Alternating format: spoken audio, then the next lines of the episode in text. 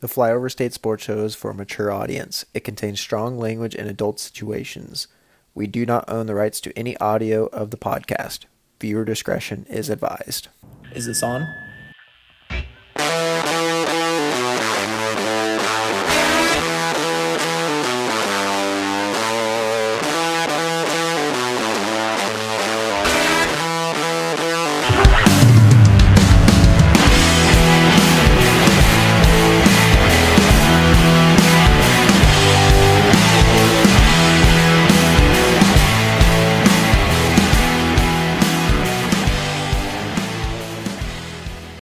If 30 Okay.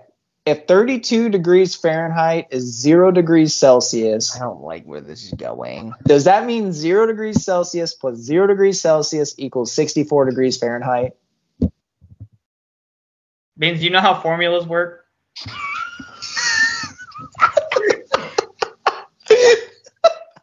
This, I mean, this is like algebra. Are you where, gonna like, look at me and tell me that I'm wrong?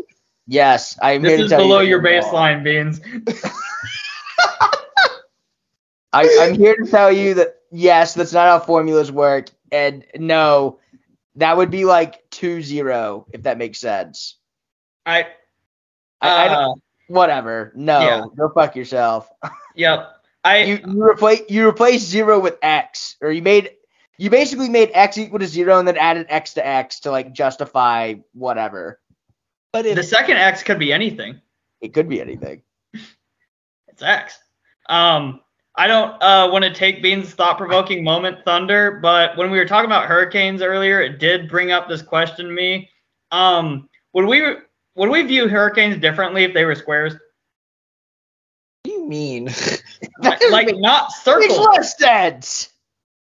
No, like, Like- hurricanes are circles. Like objectively, a hurricane is a circle. If a hurricane was a fucking square, like moving on the radar and everything, would we view them differently?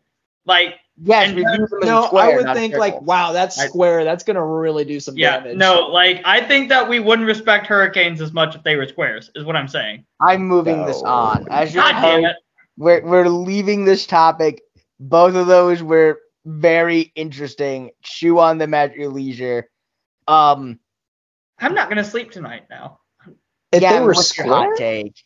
My What's hot hot take, take, um, I, this I make this one quick. I'm just glad that we figured out that uh, Joe Brady really was the problem in the Carolina offense. I'm glad that we got rid of him, and now he's at Buffalo, an offense that's obviously not working and like just not humming whatsoever. I'm glad that we saw that like terrible organizations are making good decisions as always. So I just wanted to point that out there and actually uh, throw back to our first podcast where I defended Joe Brady, who then w- went to the Buffalo Bills, who are now uh, doing great. Good. Yep, and Carolina is not. So Hey, that's, that's my guy. That's there. right. Don't, don't talk yep, too much. even even Christian McCaffrey can't get bailed out of the shittiness. Uh, my hot take is dual. One, OBJ said we should play on grass fields because that's why Sterling Shepard tore his ACL because turf. Um, don't know about that. I'm not a doctor, but we should be playing on grass because He would grass tear his ACL sleeping in bed. That's very true. My second, my this is a hot take disguised as a uh, thought-provoking moment. I had a burger this last Friday, and it had a jalapeno jelly spread, a habanero aioli, and ghost pepper cheese, and it was hot as fuck but delicious. where was that at? It was called, I think it was called the Pennant in Topeka, or the Peanut. I can't remember. I think it's called the Pennant. It was good. It was like too hot. It was a little bit too hot. If it was like slightly less hot, it would have been very enjoyable. But Is I it by like, the campus? Probably, I don't know. No. It's like on a road that's like bricked, so like it's nice and gentrified and everything. Oh, you might be. Is that by Washburn? I don't know. Probably. Anyways, yeah. Anyways, that burger was good and it was hot. Um, would try again. Definitely have water on tap because their fries rust. Here's how I knew the burger was really hot. I like ate a fry and it was hot, and like I didn't taste the fry. I just tasted the heat because the fry was hot, and it was like, ooh, this is not great. Beans, what's your hot, take? We've lost Gavin. um, I don't have one. I thought I'd have one by now, but I don't. Uh, zero degrees Celsius plus zero degrees Celsius should equal 64 degrees Fahrenheit, and I am here to stand on that hill. And on that note, we're done here, ladies and gentlemen.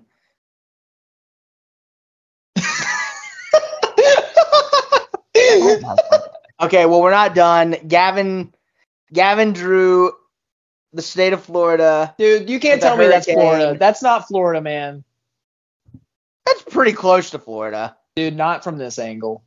Gavin, Gavin is muted Gavin, himself. Gavin, you're on He's mute. trying to argue that a square hurricane is not as cool. He did not draw a square hurricane, though. He drew a rectangular That's not even Florida. Florida doesn't bend that way. What do you mean Florida No, doesn't it's bend because that the way? fucking camera's backwards. Okay, I can't. You know, like, like, sorry, you're looking in a mirror. Like, watch the episode. You didn't like, even draw mirror. the keys. You idiot. Fucking Cuba's right there too. You didn't draw Cuba. You didn't draw Puerto Rico. You didn't draw.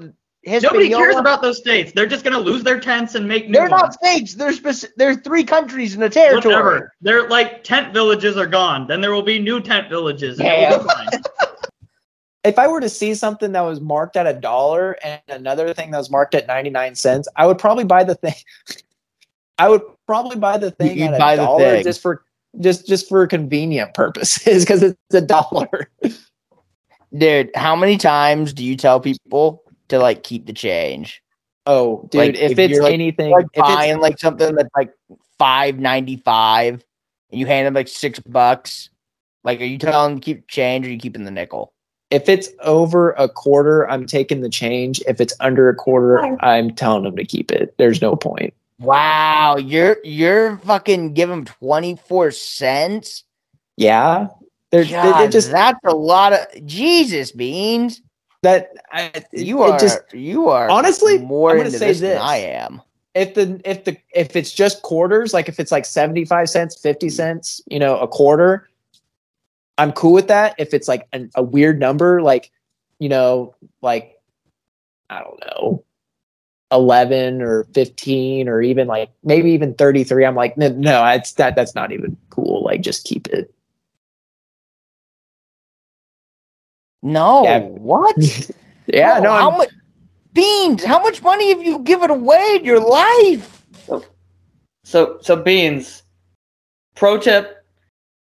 Throw all of your change that you don't want into this jar. And then after a while that jar will eventually get full because it's a set volume. And then when that gets full, you hand it to your bank and then they take that fake money and they give you real money in exchange. It's awesome.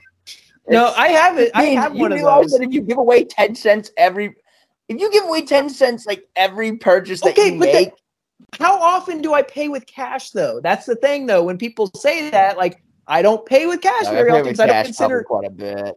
no, I don't pay with cash because to me, cash isn't an asset. Like if I have fifty dollars, cash isn't an asset. That's a quote graphic. no, Cash okay, isn't so an if I asset. have like I'm out. 500 if I have five hundred dollars in my bank account and fifty dollars in cash in my wallet, I just have five hundred dollars. Like I don't have five hundred and fifty Wait, no, dollars. what, wait, what the fuck are you talking about? Beans, Cash give me whatever asset. money you have in your do you mean wallet. cash- Have you ever tried? Have you ever been denied cash? No, I've been offered. Okay, cash, okay, but Pete. like what? Please, if you walk up to any motherfucker and trying to buy shit, and you offer them cash, they're gonna take it. You walk up to any No, like- motherfucker and try to swipe a card. But I I don't try to like go to a strip club with a fucking card. Like, there's nowhere to swipe it. Like, you're done. I just don't. I just don't carry cash on me. It's like just incon- It's it's an inconvenient twice purpose. you're in That's danger. not your argument, though. Your argument is that you don't Twice. think cash is an asset, which is fucking stupid. No, no, I don't. I don't think it's like anytime I get paid in cash. Like if somebody like I do a project and it's like three hundred dollars, instantly it goes to the bank. I don't keep it. Like there's no point because like I have a card for that reason. Beans, Gavin, Yeah, Gavin. but like the cash is an asset because it makes your bank account go up. Beans, you're looking at life the wrong way. This is an asset. This is an asset. This is an asset. Oh my Ev- God, everything that you have sitting around you is an asset. Blink twice if you're in danger.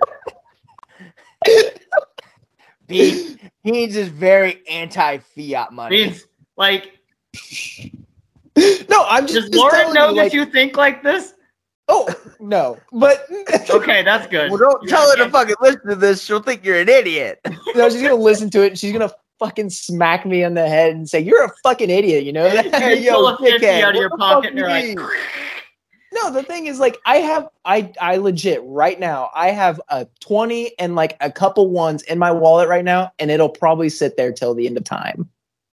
Yeah, I mean that's good because if your car ever gets fucking like broken, then you have twenty dollars you can spend. No, like, I, like I said, I if I have five hundred dollars in my bank account, fifty dollars in my wallet, Dude, I all I'm gonna say that is if someone $50 steals your fu- if someone steals your fucking card and you cancel it, I'll just call the you're gonna wish you had fucking cash on hand, like not an idiot. I mean, I keep emergency cash, but I don't count that. Like, it's not oh like yeah, that's that's not an asset though. No, it's not in my life. Like, it, there's no point to it. Like, I'm not to use Well, it Once it comes into your life, then you know it's gonna fucking mean something.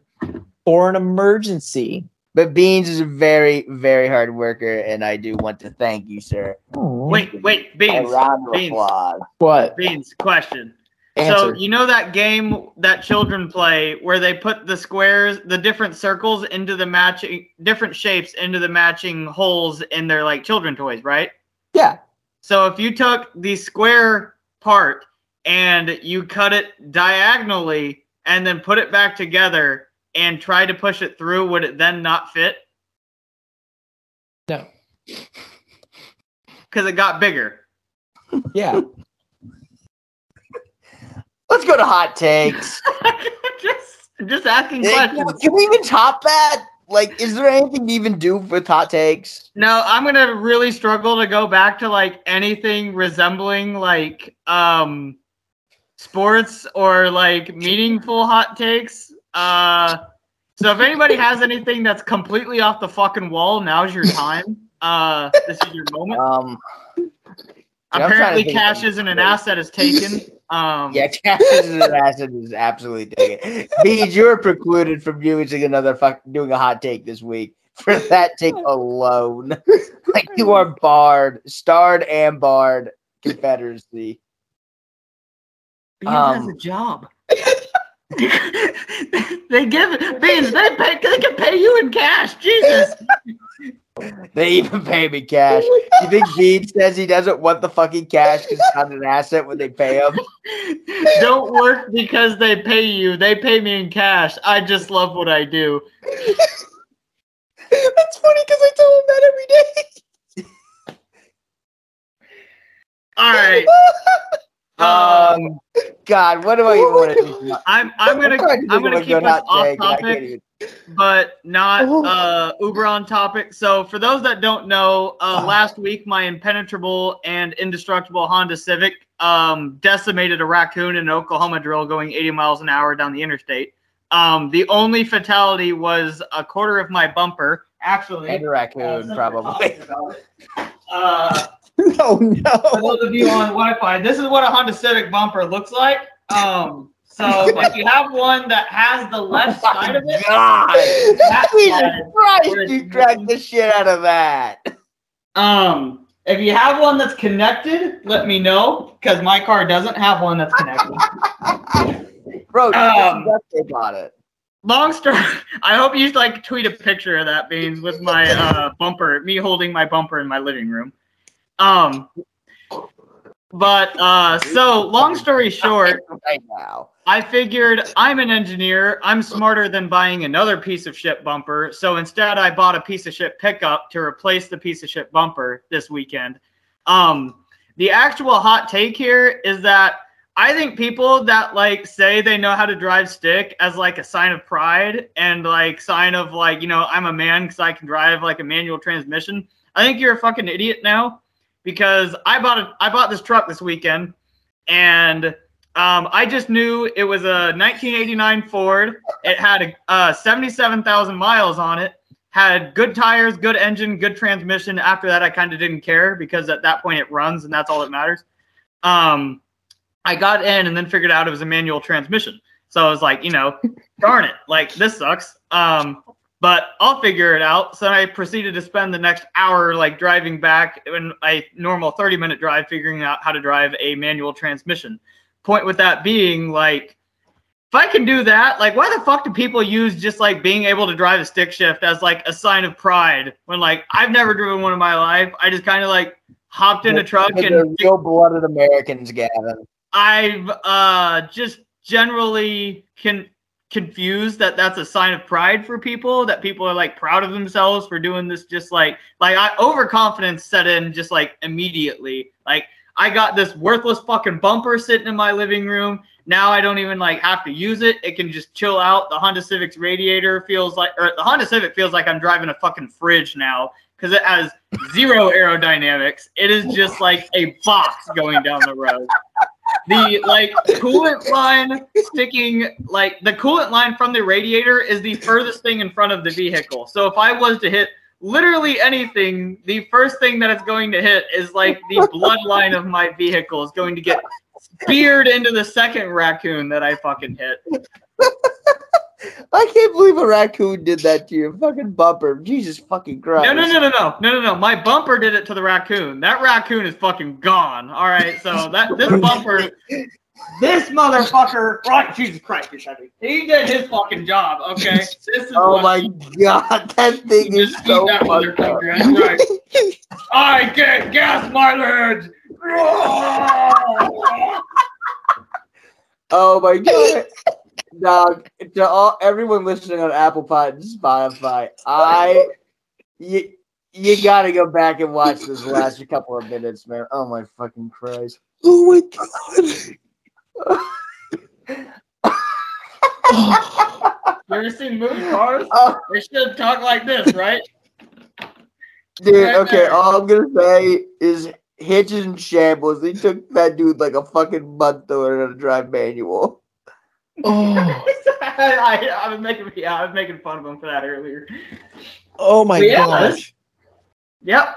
This uh this is my this is my bumper. Um that's my hot take. All right, we're we're ending the show. It's it we do, it doesn't We- get any better than this. We can't. We Uh, can't. Gavin, does yeah. your Gavin, does your bumper have any last words? Help. Buy That's all we got, folks. Um All right. Apparently the children that make these motherfuckers over in China ask for a lot of money because these are even expensive at salvage yards over here, which is bullshit. This is just fucking plastic. But that's okay. Oh my god. This is so Bro, fucking because it's got a logo on it. It does have a well, yeah. Well, I can't get my finger right. Yeah, that, yeah. That guy. I can go. I can go through the mouth too. That logo. All right, we're done here. Um, thank you everyone for listening to our show today. Thank you to Beans and Gavin for being here, and for uh, the bumper for making a guest appearance.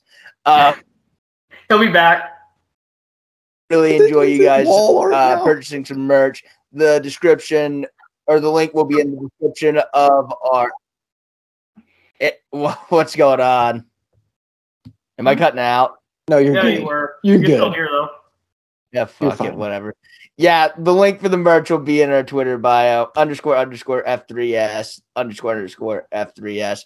Um, we'll catch you guys later. I can't fucking stand this anymore. I'm laughing too much. Uh, thank you all again for listening. Like, share, subscribe, and we'll see you guys on the flip side. Peace out. God bless, and see you later. You know, it And really fuck just Bosco needs some super glue. Is like all that we're missing here. Truthfully, it's like no. Okay. Gavin? Right. Yeah. So I, I think we've uh, pretty much covered that. NFL media is fucking stupid, and I Well, hate it. And we're NFL right. They're wrong. Well, speaking of the NFL being stupid, we know that the media is stupid, but the NFL itself is it stupid? Is it racist with the Brian Flores situation and just everything going on kind of socially within the NFL in terms of hiring coaches? So, factor crap, guys. The NFL is racist, stupid, or both. I- Eric, okay, I'm gonna. I'm just gonna add one comment in here. Eric Bieniemy should have every right to be a coach right now. You've gone through how 14 interviews and have been turned down by all of them. and it, th- there's no way in hell he should not be a, a, a coach right now. I mean, I get it. He, there's some issues there. Um, you know, his history, which I'm, I'm not really going to go into detail in his history, and I'm sure that probably probably hurts his situation. And I, I, I just don't get it why he's not a coach right now. He he should be in that spot. How is he not proving it? Well, So- to piggyback off of that too. Sorry to cut you off, Gavin, but there's a report. It's from Mike Florio, so who knows? Mike Florio's wrong about ninety percent Just, of just throw shit at the wall and hope it sticks. Yeah, no, Flor- Florio is pretty much, you know, yeah, Florio is a bad source. He's the he's the worst good source or Yes. the best bad source, whichever one you like best. But he said that Eric Bieniemy's contract is set to expire, and uh, we don't know if he's gonna stay. Like, I, I heard that there might weird be a thing. potential for a one year deal with him. I, I think that's like, all right, you got one year to get this figured out, and then like, we're just gonna have to let you walk. I, I, I don't know. I feel like it's, Wait a second. Are you talking about giving the dude that's been at the helm? And I understand Andy Reid too, been at the helm of one of the NFL's best offenses over his time in Kansas City needs a prove it deal. I exactly. I don't get it either. And I, I think Eric, if Eric Bieniemy wants to stay, I okay. Here's my opinion. I think that Eric Bieniemy and and, and Andy Reid sat down for a cheeseburger one night and or pizza. I don't know. I I know Andy Reid likes hamburgers, so I imagine they sat down at dinner and said, "Listen." Andy Reid told him, "said Listen, give me some time, and I will retire, and I will give you the keys to this Ferrari. All right, just give me some time." So maybe that explains some things. I'm sure he's trying to interview and trying to find the right job, maybe, but I think he's not in a hurry. I I agree, and that's the one thing about the Bieniemy situation that's kind of always been the cop out when you're talking about is the NFL racist or stupid or both. The problem where the NFL finds itself is then you get to this Flores situation where Flores, just to catch everyone up on this, was fired from Miami this year and has not been able to find a job. And his problem in Miami was he was winning too many games when he was getting offered get, offered money to lose them, and he was being difficult with an owner that wanted to tank. And he didn't want to do that as the head coach because that's his lifeline. And then also was tied to wanting to upgrade from Tua to Deshaun Watson, which the, you never know the basis of those quotes either. But regardless, had a I don't know if he had a winning record, but always outperformed the roster that he had. You're not really sure what the problem that the NFL finds itself in is the candidates that are interviewing against Flores. You're just not sure what they do better. And it's consistent things like this that the NFL finds itself in, where the NFL has to, these owners that are making the decisions, they have to be either racist or stupid. They cannot be one of the, one or the other, or they cannot be neither. They can be one or the other. If you're racist, if you're stupid, you're going to make that decision. You're going to make the decision to fire a or hire a worse candidate than the guy that is objectively better in every single way because your process is dumb or because you are dumb as a human being. I think doesn't that pretty much cover it where we're at? Yeah, let, let me speak on the, the enemy situation real quick. I I know there's a huge stigma around him not calling plays either. I know that that's part of the reason why, and I think that's part of the reason why coaches can be like, oh well, or owners, excuse me, can be like, oh well, you know, this guy's not necessarily right for the job. If I were Eric Bieniemy, I would leave personally. I know that you're in a really good situation right now and everything, but I mean, you, I wouldn't want to wait around for Andy Reid to decide to retire because why would Andy Reid retire with the freaking Ferrari that is Patrick Mahomes? I mean, Patrick Mahomes is the sports quarterback equivalent of a Ferrari, and like Josh Allen might be a Lambo, and you know Joe Burrow might be whatever, but you have one of the you know you have the car, right? Like it's the cool car. Yeah, go to Las Vegas and go to Las Vegas and drive with Derek Carr. Well, don't don't speed Las Vegas. We don't need to get into that. But you know, if you're Andy, don't. Why would you leave? Like, what? What's the purpose? You can coach for as long as you want, and you have Mahomes, and the city loves you. You won a Super Bowl here. you can do whatever. And so I don't know if Bieniemy wants to wait around for that because you know everyone thought that Josh McDaniels was waiting around for that, and Josh McDaniels is now the coach of the Raiders. Yep. So I mean, if I'm Bieniemy, I I would I mean. I would just want to leave, like I- be I would offensive coordinator somewhere else. Because if you prove it twice, then at some point it's going to be like, all right, well, he called plays here. We, we know he didn't call plays in Kansas City, but, you know, Kansas City was awesome. This place he went to next was awesome. I get he has some baggage, but for God's sakes, he's done it twice. If he wants it, like, let us have it. Can I make this comparison real quick? No. Okay, thank you. Okay, so it's like somebody young trying to get a job and saying you don't have enough experience, even though you have a college degree, many hours of interns, internship hours. You know, it's I, I kind of see this being the same way. You know, like, hey, you you've been here, but you know, like, what about somewhere else? Like, we need you to have more experience. So I, that's where I would compare it. Is like, you know, maybe he just needs more experience because right now he's got maybe none. I mean, he did coach in college, and maybe college is the right setting for him. He is very much an administrative guy. the the problem Yeah. I have with that beans when we're talking about Flores is one of the actual candidates that's being talked about against Flores, or at least was for a consist for a large amount of time, was Josh McCown. who- exactly. Okay, Exactly. let, let me interject here right here because I have something to say about that entire thing. I'm gonna pick up my microphone and beans. If my audio is too loud, then I want you to stop me. But I need to monologue about this because I'm so tired of the Houston Texans. You know that meme or whatever from the Dark Knight where it's the uh, crime boss and he's hitting the table and he's like, "Enough with the clown. Enough with the Texans. God, this franchise is terrible." Very. I don't know. Again, it's it's a hot take. It's a weird take. Yep. Moral of Um, the story is unless you're Jameis Winston and just create your own love, uh, like Trevor Lawrence, you need to go find yourself something, some meat shield for the internet. dude. Okay. Uh, one thing about Jameis Winston, I don't know how Jameis Winston has gotten.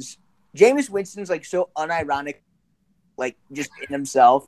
He has done so many stupid things that I can't believe that the internet is just like forgotten and forgave. Like he he got suspended for like half a season because of a sexual assault charge, and people just brush that off because dude like runs through the uh like pad machine or whatever the, with the running backs one time. It's so freaking So weird. you're saying if Deshaun Watson does the same thing, he is okay.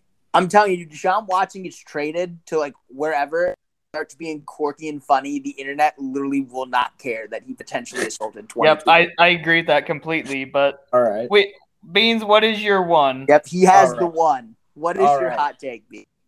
Okay. So a sandwich cut down the middle is smaller than a sandwich cut diagonally.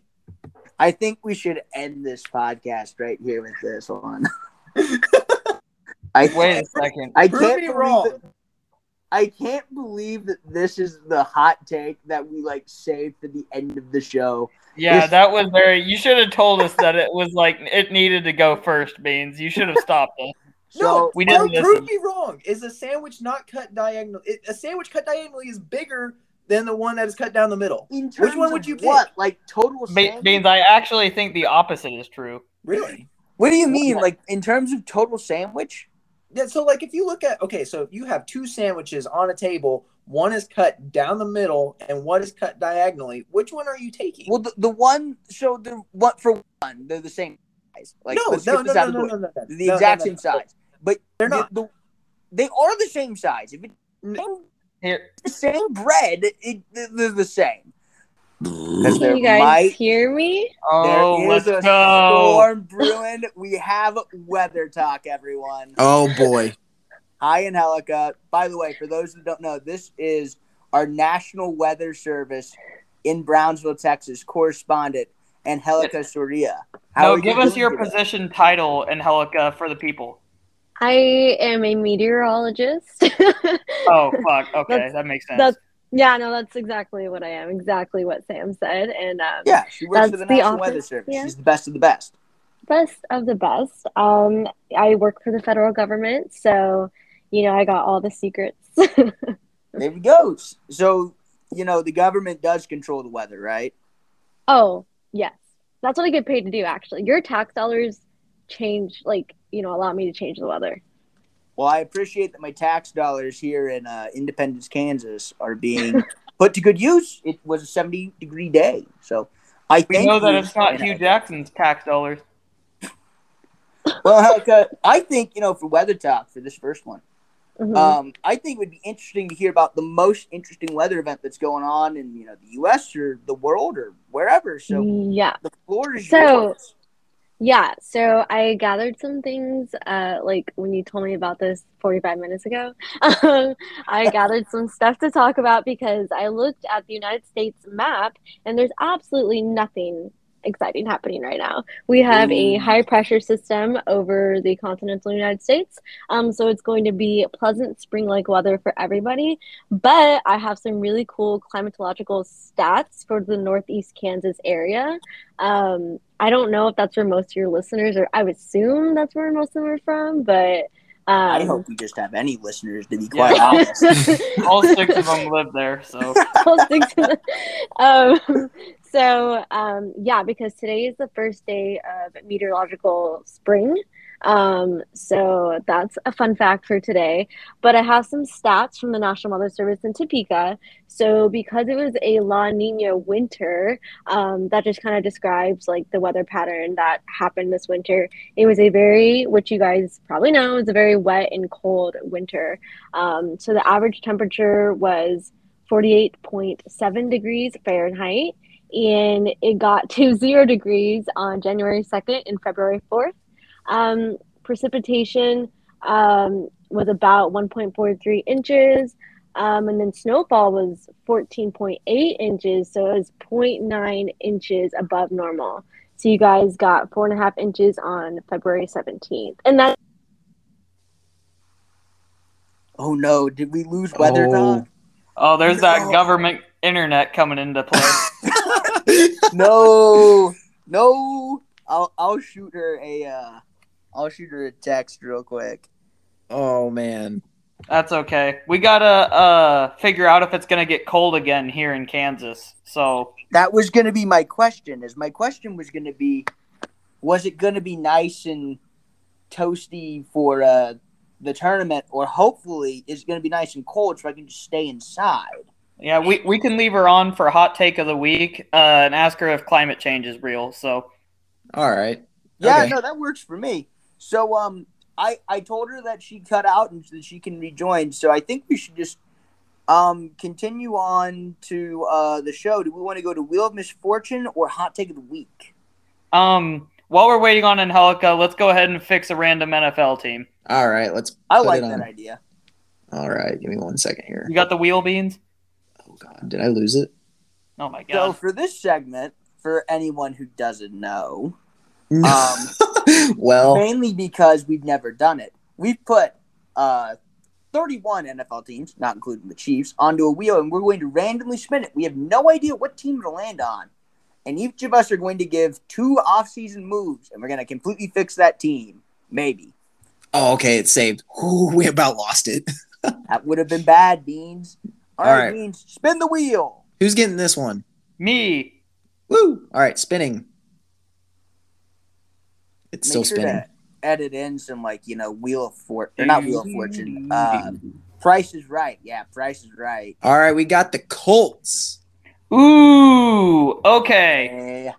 So I don't give a shit that uh, Carson Wentz is a bad leader because he's a better quarterback than we're gonna get anywhere else. So I don't think that Carson Wentz is great, but I think he's just fine. Um, I'm starting to work on a cheap extension for Carson Wentz because I believe, or I guess re- renegotiating would be. I'm not sure how that would work, but he's he can't take as much money if he's going to stay. like a restructure, essentially. Yes. So outside of that, um, during the draft, I'm attacking that secondary. We're very good at the linebacker with Darius Leonard, and you got another. Um, they have another linebacker there. I'm not sure of his name, but um, I'm fine there. Um, and again, I'm trying to upgrade that edge rushing spot. That defense is good. I'm just trying to make it elite because if you have a quarterback like Carson Wentz, it's what you're going to need. Um, offensive line is fine. And again, I'm always trying to get depth at the offensive line through places like the draft. But the Colts have a shit ton of cap space. And uh, again, they're a team that I'm expecting to try and compete just because of where Carson Wentz is and everything. But I do want to ask you guys because this is a team that's been like scrambling to try and fix the problem that Andrew Luck created when he retired, right? Yeah. And they've been basically doing this patchwork and it's kind of worked, but um, you've always felt like there's fighting an uphill battle trying to replace Andrew Luck. I from a competitive standpoint and from a business standpoint, I don't want to just cut my losses with Carson Wentz. I said I would try I would retain him. I would try and run it back this year and just add more talent around him. You need to add a like you need to add a wide receiver around him next to Michael Pittman. I think Michael Pittman's really good. You just need another one. Um, and then obviously you have Jonathan Taylor to run the running game through and everything. Are you Yeah, guys now you okay as Colts fans? Put yourself in Colts fans' shoes. I'm asking you. We cut Carson Wentz and just say like we need to reset, get that contract off of us, and try it again at the quarterback position because what we're doing isn't working. Are you okay with that? I think you can, but just not th- not this year. I feel like this is just not the right year to do that. Okay, so I- basically write it out with Wentz and do it next year. yes, and and then reset next year. And you know there is a reset period. There they have the emergent. They have the eject button. They're about to push it, but not this year. I'd argue that Carson Wentz would be fine if you gave him one other receiver that's not named Michael Pittman.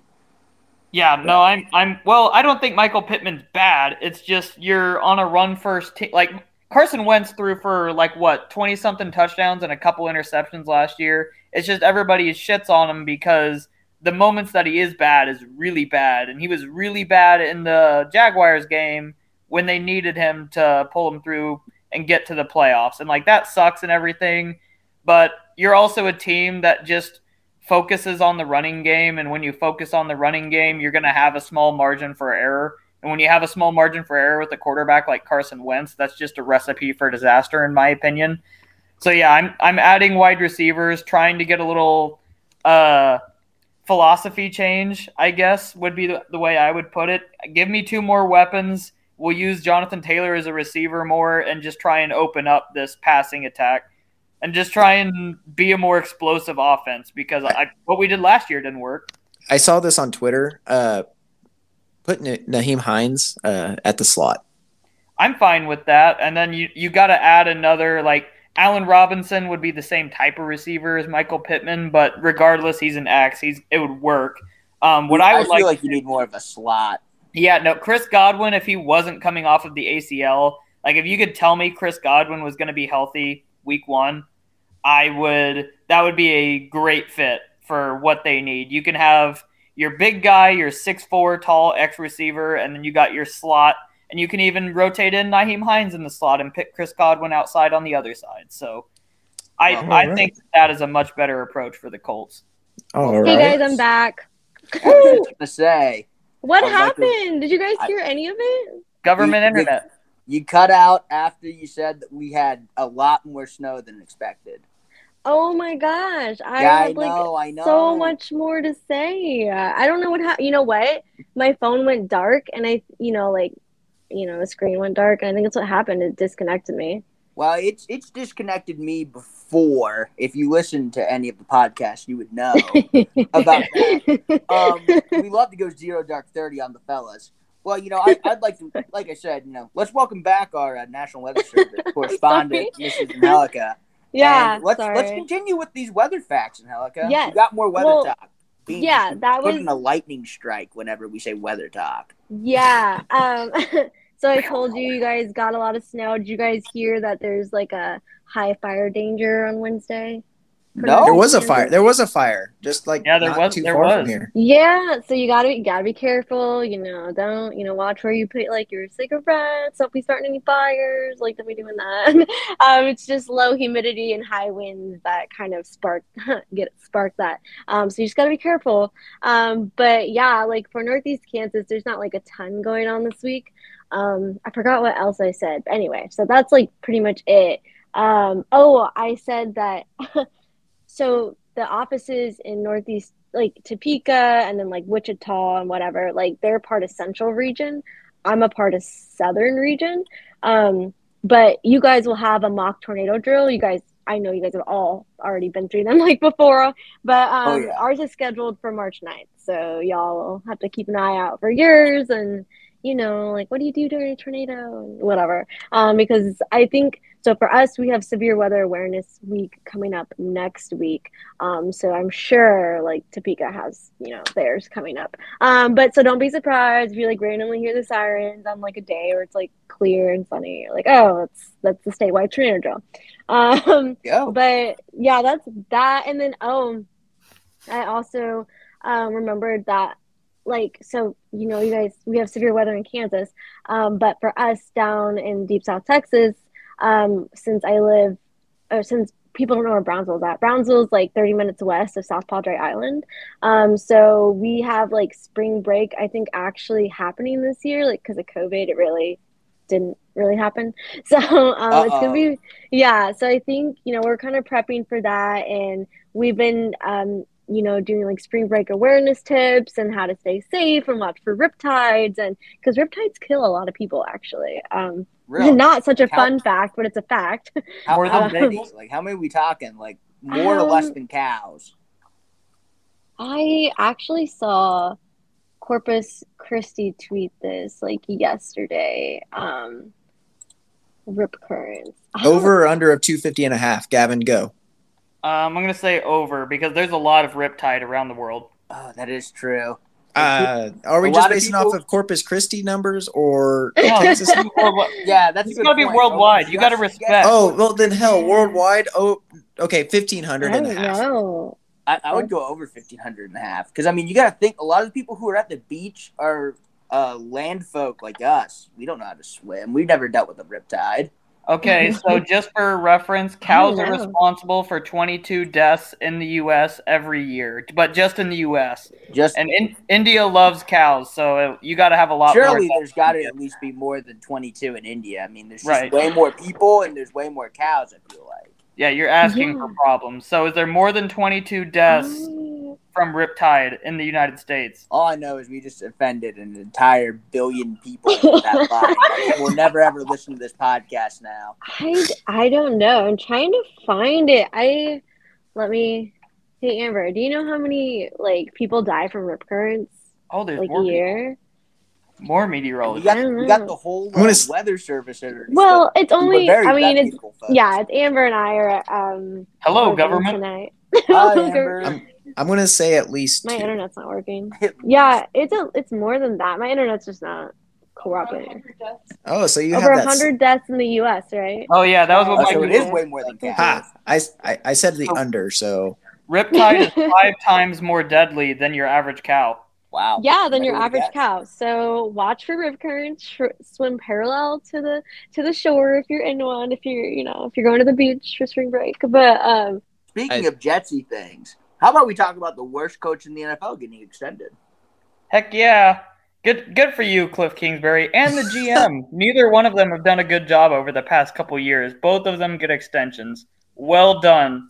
I, I, re- That's got to be one of the biggest FUs, middle fingers ever put out to a player ever, and I love it. I'm all about No it. shit.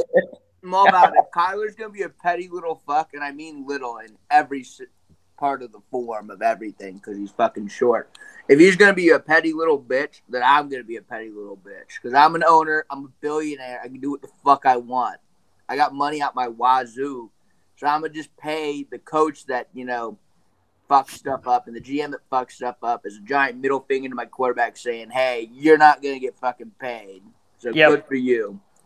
I wonder what is. I'm looking it up right now to see how much it was worth. They're just pay. I know they're extended out to like 2025 or 2026, which is Twenty just like through twenty. It um, 2027, isn't it? yeah, it? oh my 27. god. Oh my that's just gosh. too long. When and and don't get me wrong, this is like the first time that they've made the playoffs in a bunch of years, and that's like why they got paid. Okay. Like I get that. I don't want to take that away from them. that roster has just been underperforming the entire time they've been there. Okay, in his time with the Cardinals, what is his record? Do you know what it is? I bet it's not a winning record. Uh, It's Um, close. I bet it's like two games over 500. Uh, well, I don't know how you would Three class games 20, under 500. 24, 24, and 1. Wow. So 500, Yeah. Yes. that works. That that's be- that's the best Cardinals coach of all time. It feels like. No shit. But uh so next story we got here is the uh just NFL combine's been going on and so what gets leaked out since all the NFL people are in one place, you just get kind of like I don't know about you guys, but have you have you just felt assaulted with rumors and information, most of which is just completely like just retarded. Like you hear the Packers GM come out and say, "We haven't got any offers for Aaron Rodgers." And then you hear Denver G- Denver leak out a like trade that they offered like 2 days later. It's like nobody is nobody's telling anything truthful here. So why This- is it getting It's like this feels like the Super Bowl again when people are just pumping out information to just pump out information. It seems like Yeah. now I don't know if we've been paying closer attention to it more than ever, but it seems like it's been people are starting to point that out. Like it's just being more common. It's because it's getting more and they're searching for stories in my opinion harder than uh, the NFL ever has before. Yeah, they're trying. I think and- also too, like you said, I mean, people are just there and they're just talking to each other, and like some dude will probably say something to the effect of, "Well, I I heard this, and it's from a reliable source, and the reliable source is like the butler for like this GM's cousin. It's the water. Yeah, it's the water boys. Yeah, it it doesn't seem to. it- it's starting to take credentials down a peg. Well, I mean, Adam Schefter already gets w- most of the NFL media already gets too much credentials, and that can probably be distributed to the re- to all media in this country. But we, we don't have to go that far yet. There, that's a just. It's, it is a big rabbit hole. It, deep into uh into pro professional athletics, and maybe it's been there, but and maybe we're just now paying attention to it because we're. I No. mean, uh, like disregarding, looking big, just as an example, looking big picture at everything that happened with COVID nineteen and the media press around it, it just looks kind of funny where we are now and the fact that nothing has changed, but uh, like everything's pretty much back to normal now.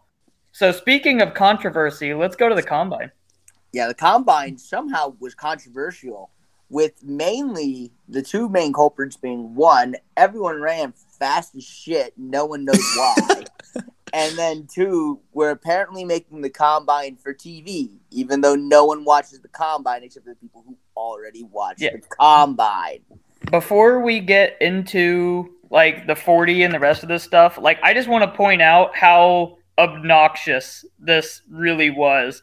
Um Scott Skyy Moore was a player I was like wanting to see if he was gonna be 5'10 or if he's gonna be like Wan'Dale Robinson and be five eight.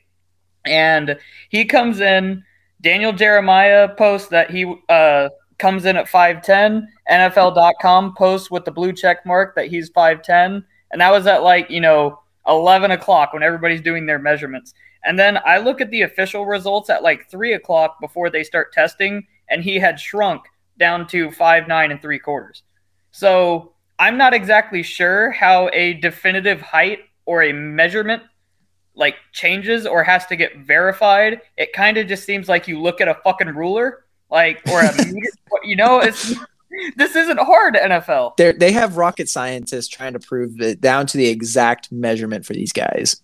I swear to God, they made the 40 yard dash seem like rocket science. But They it, really did. Oh my god. I mean, it, it they it, was- it seemed like everybody was running so fast though that even like I could have ran like a four six. And Uh, it, I- ah, Wh- So the main things, the problems that I saw was you have the simulcam with Breece Hall that's like having him definitively in between Jonathan Taylor and Ezekiel, Elliott. yeah, which is in between four three nine and four four seven. Like Right. And then you verify the result and say, "Oh no, he actually ran just as fast as Jonathan Taylor," which I that, so that's a that's major not problem. True. Um, then you so the turf was allegedly new, which apparently can affect it, but I've never heard that affecting it in the past. I, And I'm calling cap on that. I, I Yeah. feel like that is just the most bullshit thing I've ever heard. You know, Yeah. let let's let's have these guys run on natural grass now. Let, let's let's see it then.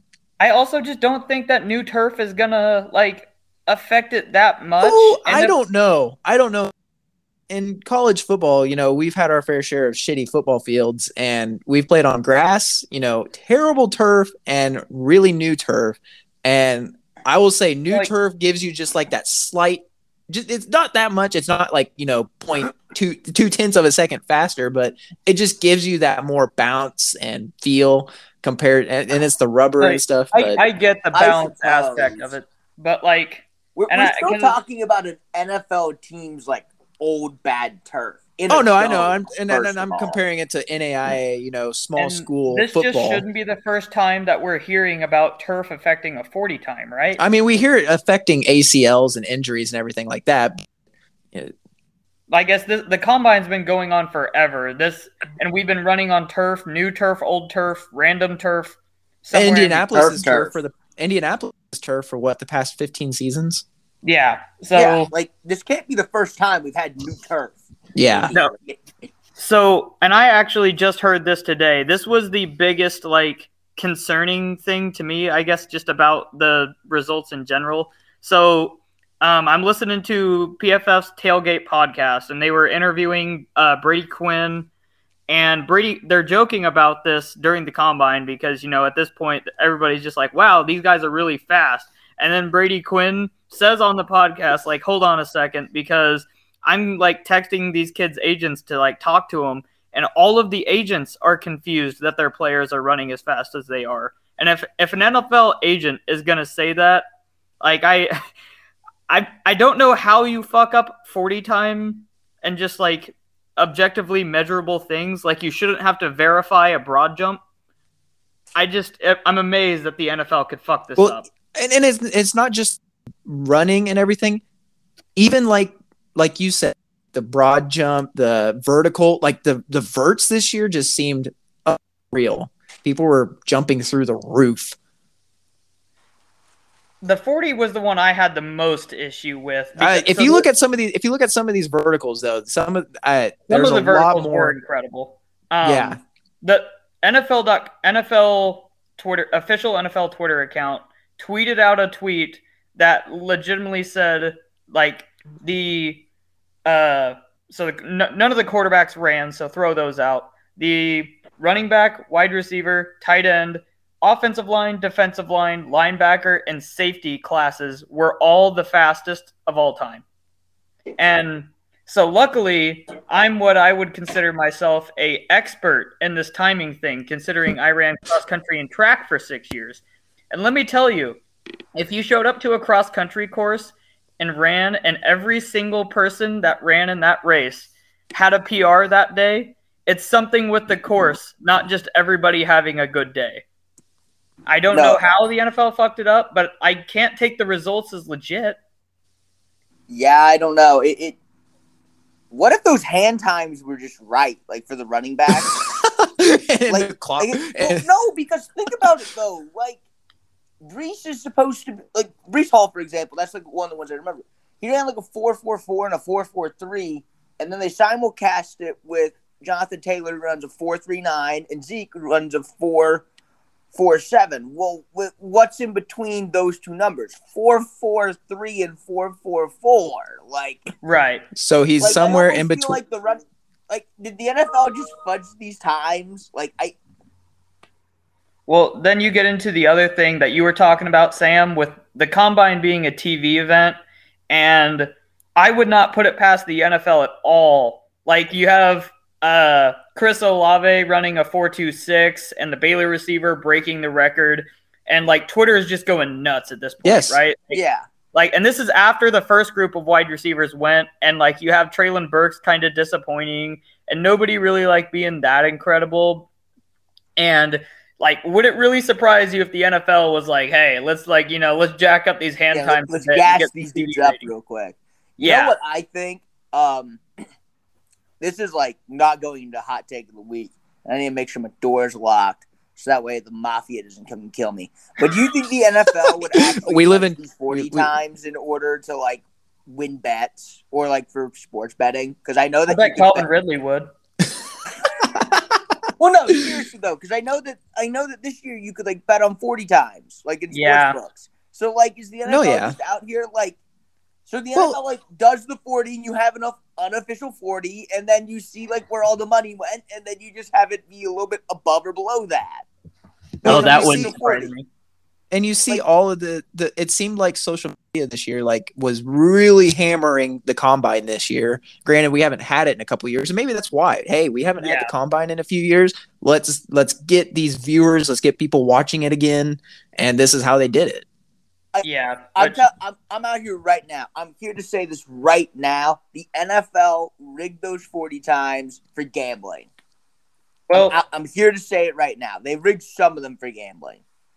The Now, only Calvin- other thing that like was different from previous 40 yard dashes was you had the hand timer start.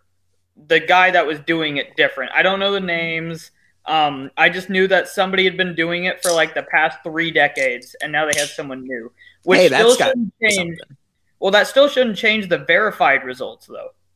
Yeah, like the verified results are you watching it like on a screen and then like counting pixels essentially. Yeah. So, but I guess so. Now that we've uh, determined that these results were completely invalid, let's talk about them and try to get some takeaways. So, um, I guess let's start with uh, let's go. With, the thing that I cracks me that cracks me up is these college players come in and you know this guy is 6'1 220 and then he gets actually weighed in at the combine and he's 5'9 195 there's nobody that bad but which college which player that uh like did their college lie about the me- measurables the best in your guys' opinion Kenny So- it's hand size. I thought we all knew that Kenny Pickett was going to come in super small. no th- this is one that's like a complete shock beans like that you just like what the fuck you're not even close to what they said I, I actually have a great story before we actually go into this that relate that completely relates to this. I remember one time in freshman basketball. Um, for those of you who don't know, my friend Eli at the time was like 6'2", 6'3 ish as a freshman, probably like probably like six two. I was like five eight, five nine. And in the program for freshman basketball, we were both listed as six foot, even though there was a distinct like six inch height difference between us.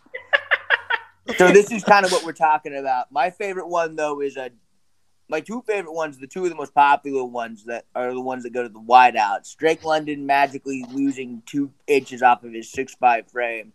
Yeah. And then Treylon Burks needing, you know, whatever five X, three X gloves at Arkansas Does- just to have a hand size that was smaller than Skyy Moore's five ten ass or five Does- nine and three quarters ass, excuse me. Does he just have sausage fingers or something? What happened there? That could be what it is. He could just have like really wide hands. this has to be the arkansas education system there's nothing else that it could be no, like- oh, Boy.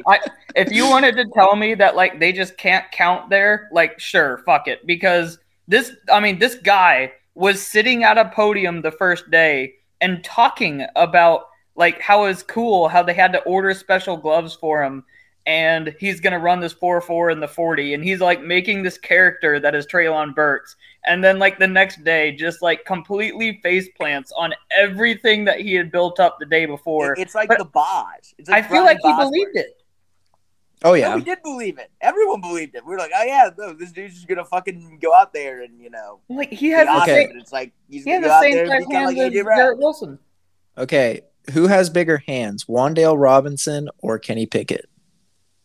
Sure, Dude. Wan'Dale. So, so Wa- Wan'Dale's another guy that fits this segment because he was like I was talking about with Skyy Moore earlier. He's fi- uh, Wan'Dale's five ten at Kentucky. Well, he's actually five eight, and he had the shortest wingspan of any uh, receiver in combine history, which is just They- awesome.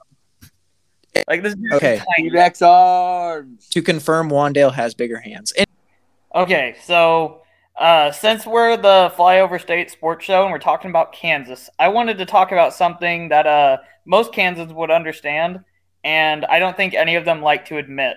I think that tornadoes get way too much street credit. Absolute facts. Yes, Okay, I no agree so told. much. Let's yeah. I need I need to talk about Mr. Uh, Davis's 40 time though, folks. That's what I want to hear from you guys. How does a man that big and that large? Oh, Jordan oh, Davis. Jordan Davis. Oh my gosh, his How does a man that big, that large run that fast? he single handedly became the. He is going to be the only defensive lineman taken in the first round. Oh, Line lineman, interior lineman, not edge, Okay, but okay, interior. okay. He can play anywhere in the box with that athleticism. No Yeah. shit. I think he played Like- basketball in high school and like played like a he played pretty good. So No, like that dude can play the same position as Micah Parsons, and he's a hundred pounds heavier than him. yeah, Yeah, exactly. That really guy can. that guy was humming. I've never seen anything, and like you know, there's you can just see like based on this is very uh narrative but like just seeing something that big and how big he is relative to just like how much space he occupies on the screen but he's still moving at like the white lines on the field are fucking flying by i was watching it my eyeballs just were like i felt like they were broken Yes, and it's I cannot believe a guy that size is. Can you imagine like if you put somebody in front of him and he lowers his shoulder? No i mean Like, imagine rest in- being get, Rest in uh, peace to Jared any Davis. pulling, like rest in peace to anybody pulling to hit, like to block him. He is No, fuck- annihilating you. fuck that He's what's the smallest running running back back in the nfl Clark, right now The smallest running, back, I'd say Or like just imagine like five Like- seven Tyler Badie from Missouri with a solid BMI but like two hundred pounds taking a halfback dive and just being one on one with Jordan Davis Well- in the hole. Clyde Edwards-Helaire is like five nine and two hundred and what fifty pounds. Jordan Davis is a foot taller than him and outweighs him by hundred and fifty pounds. Exactly. It's like going against your dad or something like that. no shit. oh my gosh, that yeah, he is. And like, I'm not saying it's an Aaron Donald type situation, but still, that is I mean, it is. It it really is at that that type of athleticism, and like the only reason, because like he he's the guy that pre combine, you're like, we don't know if he can rush the passer, and we're not for certain like how many snaps he can play because he just like played a limited role at Georgia. Well, then the rest of the Georgia defense, and I have the just the entire Georgia defense is a stock up here at the combine. Is that all of those players come out and test really well, and then you just like kind of ask yourself, like, well, maybe they really did just have a better pass rusher to put in there for third downs and give Jordan Okay. Davis a rest so that he could be awesome on first and second down. I. I know that's true because at one point during the season there was a Florida. I can't remember the dude's name, but he was a Florida State D end, and he was Jermaine in Mel Kiper's top thirty. And he was at Georgia, and he transferred to Florida State because he couldn't get on the field. Yeah, that's Jermaine Johnson, and he's a guy that's been rising throughout this process and had to transfer out of Georgia because he would. Yeah, no, just like you said. So Tornadoes are like one to two miles wide and like are super destructive, but like, what are the odds your town is in the way of a one to two mile mile wide like storm? You know what I mean? yeah, and it, like Like, a a hurricane starts off the coast of fucking Africa and then hits New York City. Like, just think about that in the terms of like the distance it travels, the how big it is, the swath it covers, and a tornado is like a couple counties. Yeah, it'll Yeah. go across like a couple counties and then it'll like bink up. Like a lot And of the, the- times it'll like touch down, go for like a mile, and then go back up and it's gone. And then like, the great thing about Kansas, all the towns are so spread out. Most of them just happen in the country.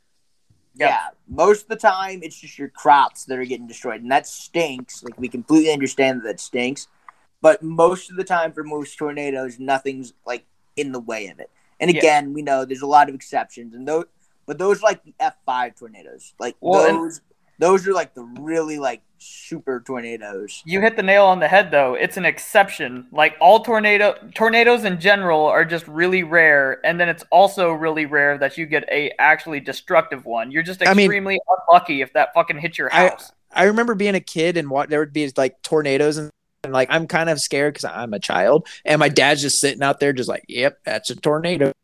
Like yeah. yeah, people People around here just drink beer on their porch and hope Yeah, they they- see it. Mid, most Really understand it. Yeah, Yeah. I would say like what sixty percent of Midwesterners just like don't respect tornadoes, and that should say something because there's people on the coast that like are that just have the thought that if a tornado touches down in Kansas, that You're like dead. the entire state is just like Okay. gone. There's Side story. Side story before we go into the parting parting words here. I remember going to school. Shout out to K Dub. So we had a, we have like a lot of like junior college transfers and all that stuff from California, and a lot of them are great friends. And the first night we have a big storm, and everybody's just freaking out, and you're just sitting. Can't like me. Me and a couple of my Kansas friends were just sitting there, just like, "Yep, this is a thing," and everybody's just like, "Oh my god, this is gonna happen!" It's like, no, it's not. It's it's just lightning. I'm sorry, it's not gonna be a thing. And even if it does happen, it's probably not going to do anything. Yeah, and they're like, "Oh, you're crazy, just sitting out there, just watching this tornado go by," and it's like, it's just a really big cloud. in in college, me and this one dude didn't want to go downstairs because in the door, it in in good now it's like eight, it's like five. Oh God, good now is And, and so everyone's like down in this basement, and my friend were like, "Nah, screw this." So we're like in his room. I'm just what I'm like. I'm just talking to him. He's playing like, uh, oh, what what's the one game? Smite, Smite. Yeah, he's playing Smite on his uh, computer, and the RAs by. It's like, "Do you want to move down to the basement?" He's just like, "Nah." and then they, and then was like we're just sitting right next to this window, and it's just like, "Yeah, fuck it, whatever." My my parting word. So let's move to parting words.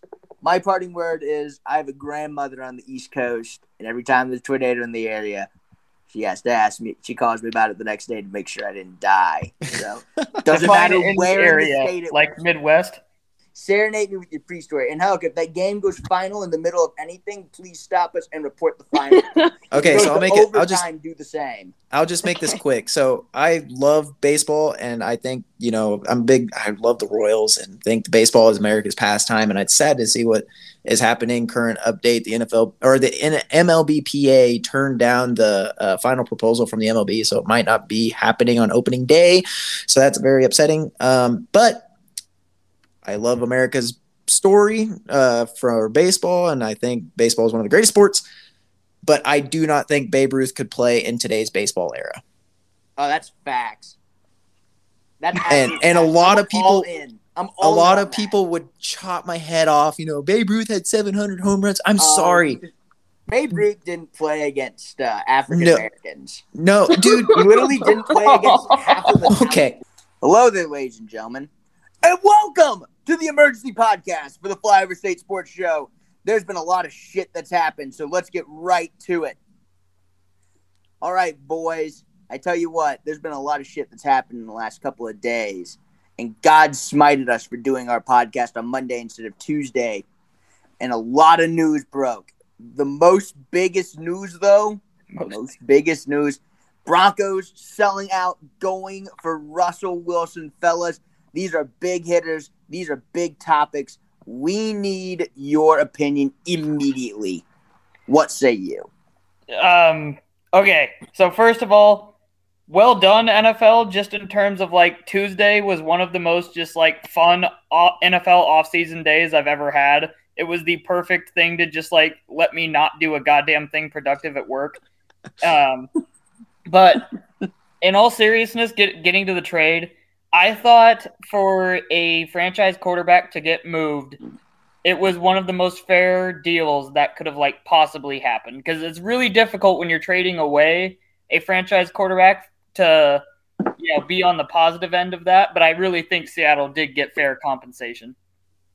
I, I completely agree with that, especially with the two first round picks. Here, here we'll just go over what Seattle received. Yep.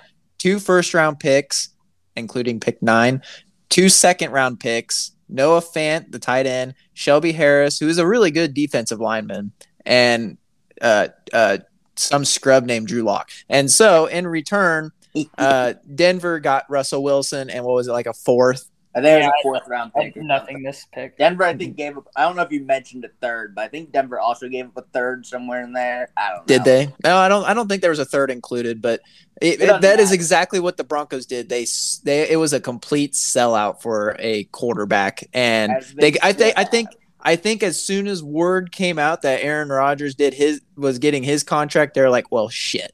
Oh no, this had been in the works for like weeks. Apparently, You I think so? I I- think that Aaron Rodgers was never actually going to leave the Packers. I think it was retirement or bust. And Denver had either figured that out or just wasn't interested in getting Aaron Rodgers. But I guess they were okay with the perception being that way because the report was that this deal had been being worked out for almost two weeks.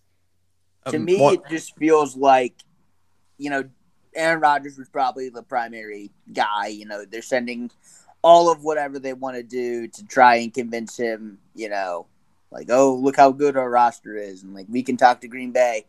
And I think they just kind of got tired of waiting. Like, Yeah. yeah, is Aaron Rodgers better than Russell Wilson? For sure. I think Aaron Rodgers is probably the best quarterback in the world right now, no matter Yep. what you think about actual talent.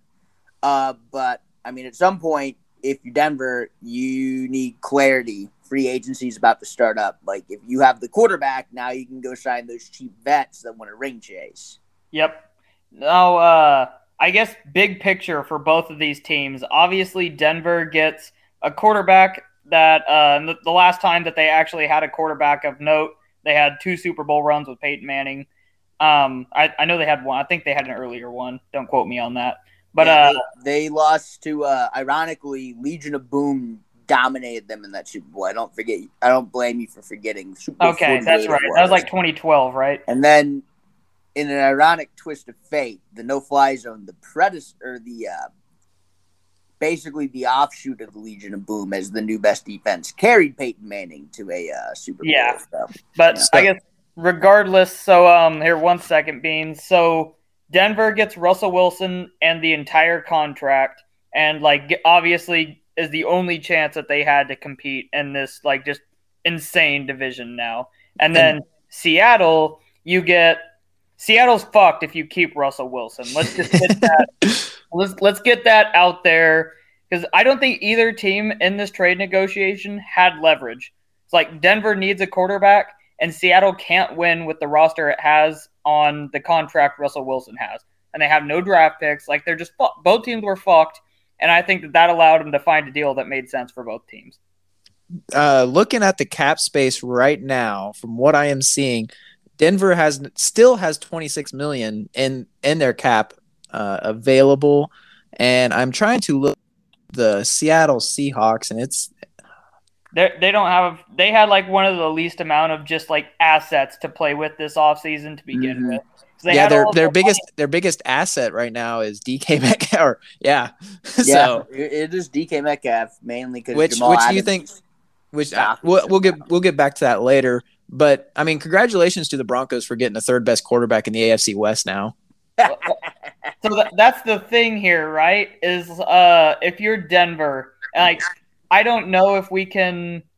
You could you could argue that Denver might have the best roster. I think all three rosters are like pretty damn close in strength right now between the Chiefs and the Chargers, and obviously they're going to change pending this next draft.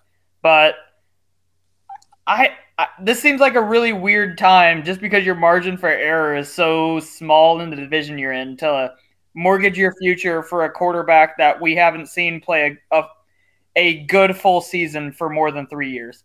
Well, and I'm curious to see how he'll do with like an actual decent offensive line. I mean, Seattle was like, "Hey, Russell, you're gonna be you're gonna be the offensive line and the quarterback." Now he's gonna have Counterpoint beans is DK Metcalf and Tyler Lockett really worse than the receiving options he has in Denver right now? well. I You mean- have Cortland, you have Courtland Sutton and Tim Patrick. Um, now you don't, Jerry Jeudy, and don't Jerry Jeudy. Jerry I Jeudy. forgot Jerry Jeudy. N- yeah, None of those guys, no offense to those guys, none of those dudes are better than Tyler Lockett and DK. No, no, I, I agree with that, but they're still top.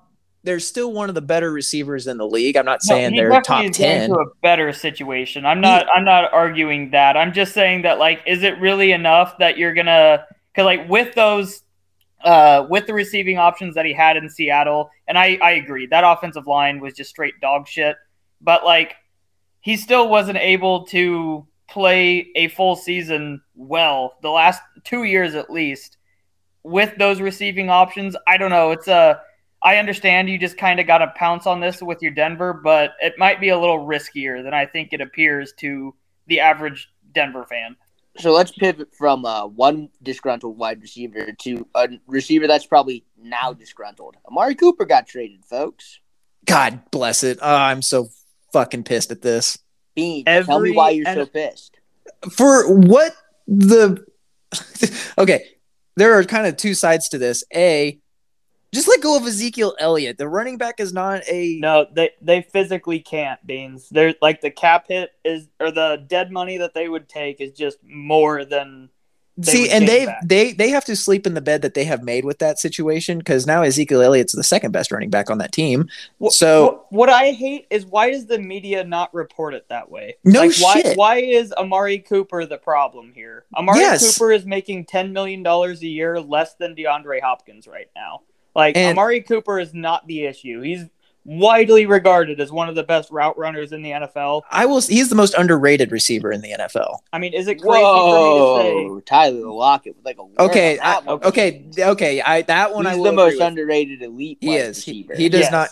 He does not get his flowers. I will agree with that one. But Amari Cooper is up there too. Yes. No, this this isn't a pooping on Amari Cooper thing. This is a every single NFL organization is a fucking idiot for not sending a fifth round pick. And the Browns won in that situation. Granted, it is the fucking Browns, but how is like the not anybody? And we're a Midwest podcast and support the Chiefs. How is Brett Veach not on the phone saying, "Here, I'll throw a fucking second round pick for this guy"? It, He's it's got to done- be money, right? That's got to be what it is. I know they did take the cap with it, but surely you could have made something work there. the report that I heard was that the Jacksonville Jaguars, this was, and this is very funny for when we get on to them today, but like some other teams and the Jaguars were the other teams interested in Amari Cooper, but the Jaguars didn't want to take, they like wanted basically to split the cap hit with the Cowboys, which is fucking hilarious for what they gave Christian Kirk today. Wait, they But- wanted to split the, they wanted to split Amari Cooper's cap hit so they could just. Oh my god! Yes. So the goat is back, and this is bad for everyone except for Tampa Bay. So uh, we're not going to mince words with it. What do you guys think? Fuck family, man. You know, only a month with the family. family, and you already decide, fuck this. I don't want to raise my kids. That's the woman's job. I'm going to go back and play a man's sport. I think that that's the takeaway that I got.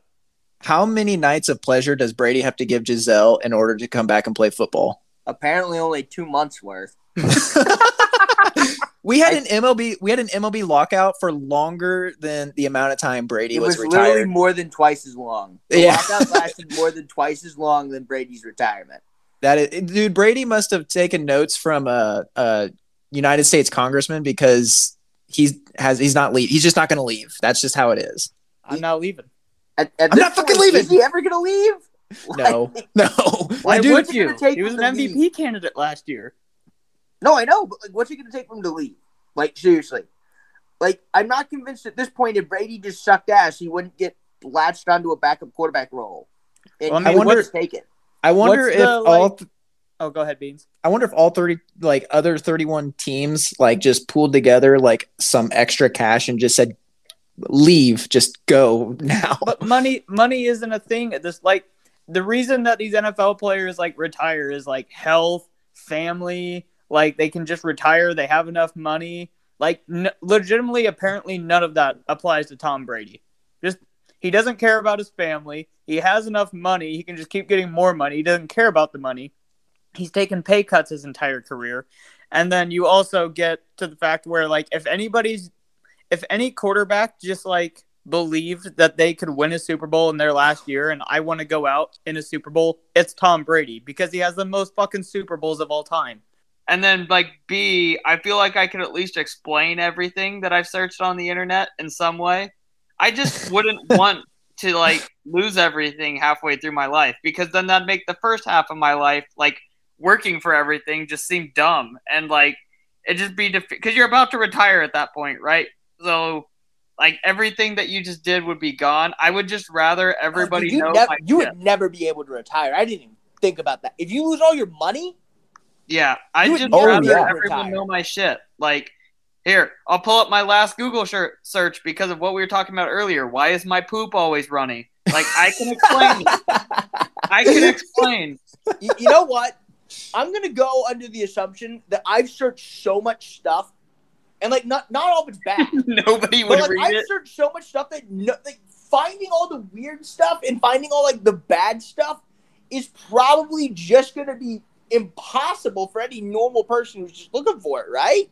So here's my thought on this. Like, if this every person in the world had to decide this one thing, and a lot of people chose like the exposition of the chat, text, and photo, everybody would have so much fucked up stuff. Like mine would be normal. So But, but when everybody has fucked up stuff out, nobody does.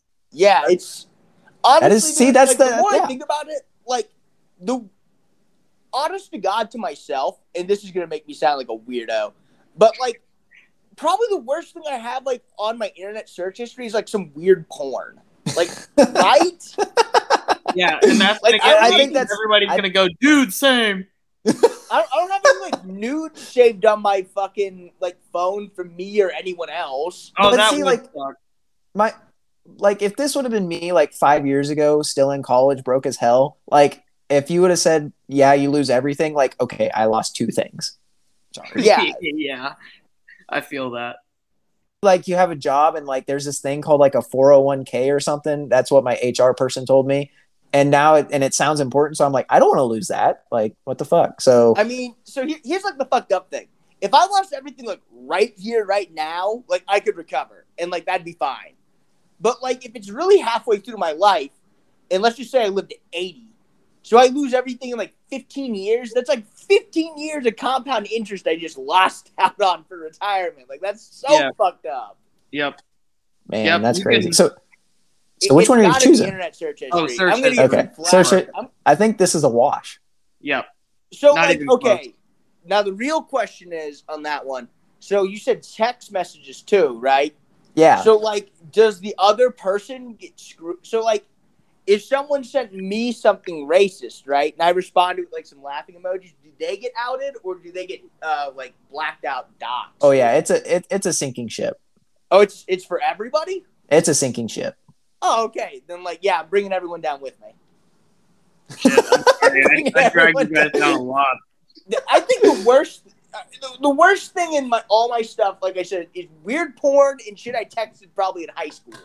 I was Yep. gonna say like all three of us have probably been in a group chat and like we would just all three just collapse together Dog, th- like, dude, come on. Like, when we we're from a lily white, uh, freaking middle of Kansas town.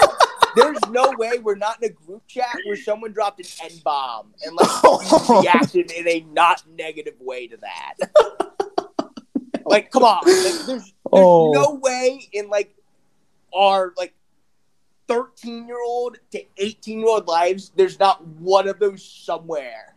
Well, and this is a dangerous way of thinking, but I refuse to believe that, like, from the region of southeast Kansas down to, uh, like, northeast Texas, there's not just more racist text messages that have been sent and worse ones than what I've sent. So nobody cares about what I sent if there's worse ones out there, right? Well, And like if you don't go viral with like the dump, then who cares? Like that's the like the reason people get canceled is because like they you know like have a thing. fucking yeah. It goes like it gets on Twitter and like everyone like reacts to it because they're famous. Like Yeah. Joe, the dude working at Joe's Chicken Shack, you know, down in uh, Kansas City, you know, he tweet he texts his friend something you know homophobic or whatever. Oh, and oh like, shit, yeah, I'd definitely be canceled if homophobic stuff was canceled. But like he tweets something homophobic and like his buddy puts it on Twitter and gets like three retweets and like sixteen likes. Like Joe from or the dude working at Joe's to get fired because his manager doesn't have Twitter. Or he doesn't follow anyone who has who's like involved in that. You know I what do mean? miss old Twitter where like you could roast anybody and get a thousand retweets and a million likes. Uh, dude, old Twitter was great. Now it's Yeah. now it's just political stuff. Yeah. All right. it so, really yeah. is a shame. so yeah, that was my thought provoking moment. I, I think like that it. was fantastic. It was a good time. All right, uh, Gavin, I think you have to go first for obvious reasons on your hot take of the week. Okay, so my hot take this week is I think no, I'm just gonna go with it. Uh, Isaiah Pacheco is the most talented running back on the Chiefs roster right now. Now, he also has the least um, investment, so sunk cost fallacy is a lot to overcome, and that's not just me hedging. Like it's that's legitimately a real thing. Um, but Clyde Edwards-Helaire sucks. Like that's just not a high bar to beat out. Clyde Edwards-Helaire is like imagine you're having a fight with someone in a phone booth. You know, like this make someone miss in a phone booth. You like dodge a punch and then just like don't leave the phone booth and you just get punched on like the second attempt. That's literally what um that's literally what Clyde looks like breaking tackles. He'll break a tackle, but then just like not be able to move and actually take advantage of it.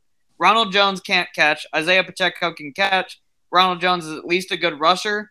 But I guess my point here is like Isaiah Pacheco is the only running back on the Chiefs roster that potentially gives you the whole package. He has the highest speed score of any running back in this class. He can fucking haul ass. And when like that's your starting point at running back, and we've talked about him on this podcast, like I don't know about his ability to pay, play running back just because he like basically didn't get to play running back in college because his offense was so bad.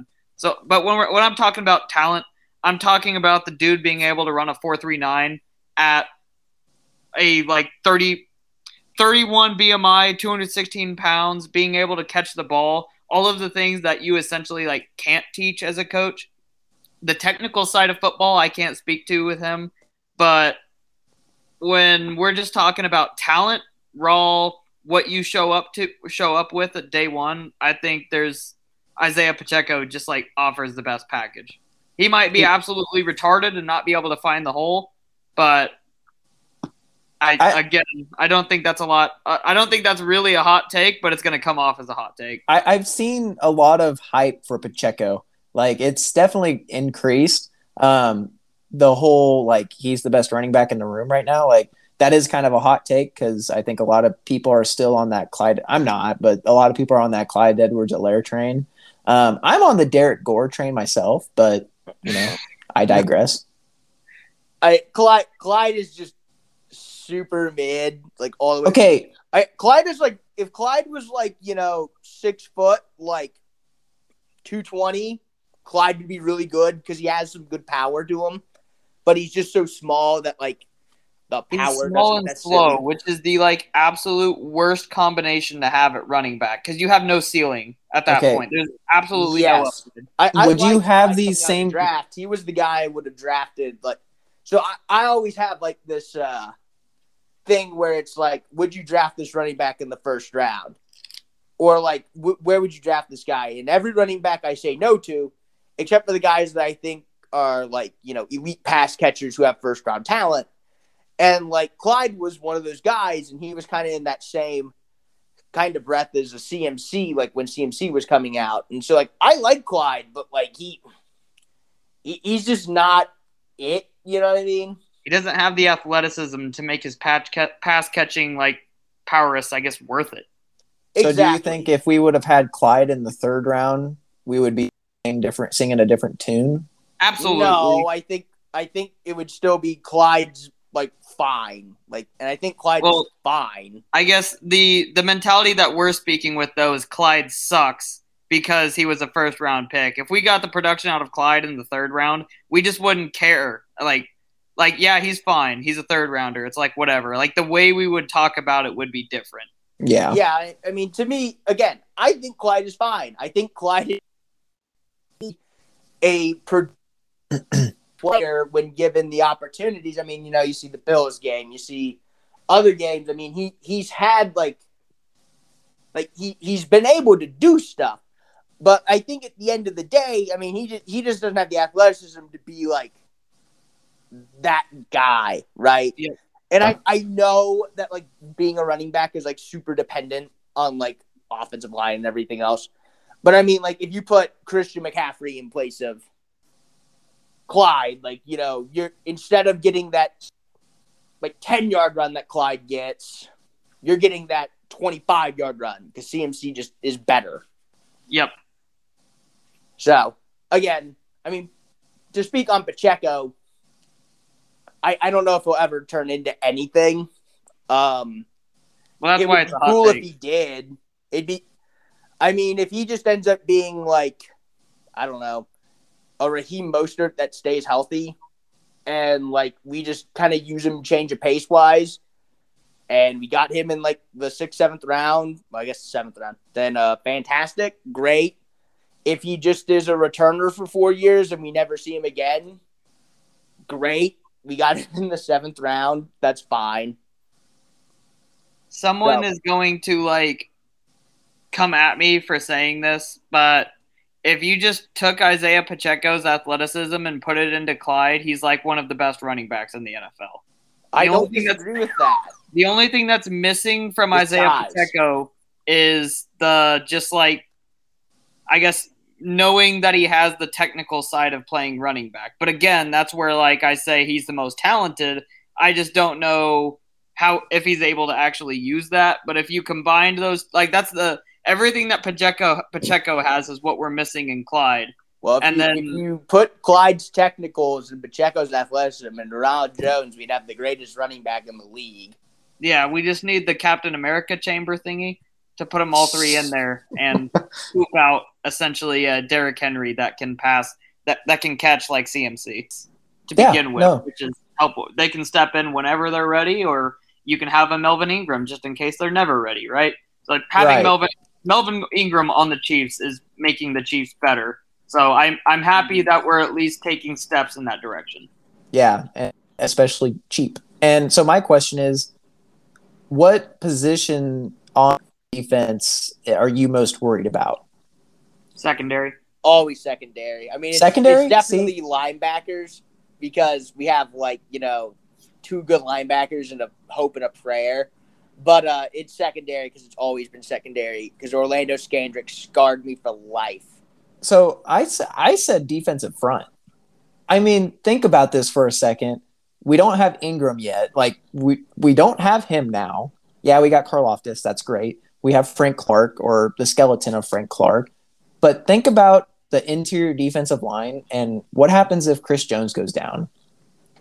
So I, I that becomes understand. a scary. That becomes a scary situation for everybody. There's two two parts of this for me. The first one is just like generally, it's easy. The hit rate on drafting edge defenders is higher than corners, um, and so like the chances that we get a productive player out of uh, Karlaftis is good in terms of draft picks, and it's not. And I'm sorry, like we're not going to replace Chris Jones if Chris Jones goes down, but the gap between Chris Jones to somebody else who's just going to stand there and occupy bodies on the defensive line, it's just a like gen or a generally less. It doesn't get paid as much because it's viewed as not a important position, right? Well, I mean, if you don't have a Chris Jones there. the reason Chris Jones is held in such high regard is because, like, in a minimal sense, it's because of how many passes he deflects. I mean, that's kind of a small part of it, but it's because he can rush the passer from the DT spot. Right. But like, our pass rush already stinks. So like, how much worse can it actually get if we just put in a big body? You know what I mean? Right. That's kind of what I and like so if we get anything from our edge rushers, it's going to be more than we had last year. And I'm just more concerned about having an entirely new secondary. Even if they're supposed to be be- or they're better on paper, just generally getting all new set because I mean, isn't our entire secondary going to be new going into next year, assuming we start both rookie sa- or the rookie safety and we start um, the fucking defensive safety. I forget his name that we signed. Lonnie Um, Johnson, Justin Reid? the one we traded for. Justin Reid, there you go. Yeah. I mean, Justin the only Reid. person who would Yeah. be returning would be uh, what's his nuts. But Legit. there- L'Jarius L'Jarius Sneed. Yeah. So that concerns me a whole, especially early in the season, a yeah, whole lot more. communication is going to be communication is going to be interesting to see what how they communicate. Right, because we like we give a lot of cre- uh, credit to uh, the Honey Badger for setting up the communication and all that. And what was this defense's biggest issue for the first like half of the season last year? Communication. Yeah. So let's um I would also like say though, Beans, just general from a general sense, not even the Chiefs. I'm just concerned about secondary play. So keep that in mind too. No, I Again, agree. Orlando Scandrick, Steven Nelson, and pink haired Davius Ward scarred me for life. Yeah, no, I those were the dark days of secondary. I mean, well, while we're while we're hitting on that sec the secondary though, I think it's important to bring up that the Giants did finally release James Bradberry. He finally fought his way out of there. Um, I saw a very funny uh Schefter tweet that or uh, Schefter on I forget what show he was on, but he's talking about how the Giants had all this trade interest and they were working with these teams, but eventually a deal just didn't get done. And it's like, okay, hang on, hang on. It's not like the Giants are like the absolute pinnacle of NFL franchises, but if you had any interest for a dude that you ended up cutting in the end, isn't anything better than nothing? Like just literally, I mean, Amari Cooper was traded for a fifth round pick. Is that a fucking steal? Yes, but you at least got a fifth round pick. All right, Like, so I want to I want to read off their who they're paying off right now. well, they're I dead- know it's they're so dead bad. cap.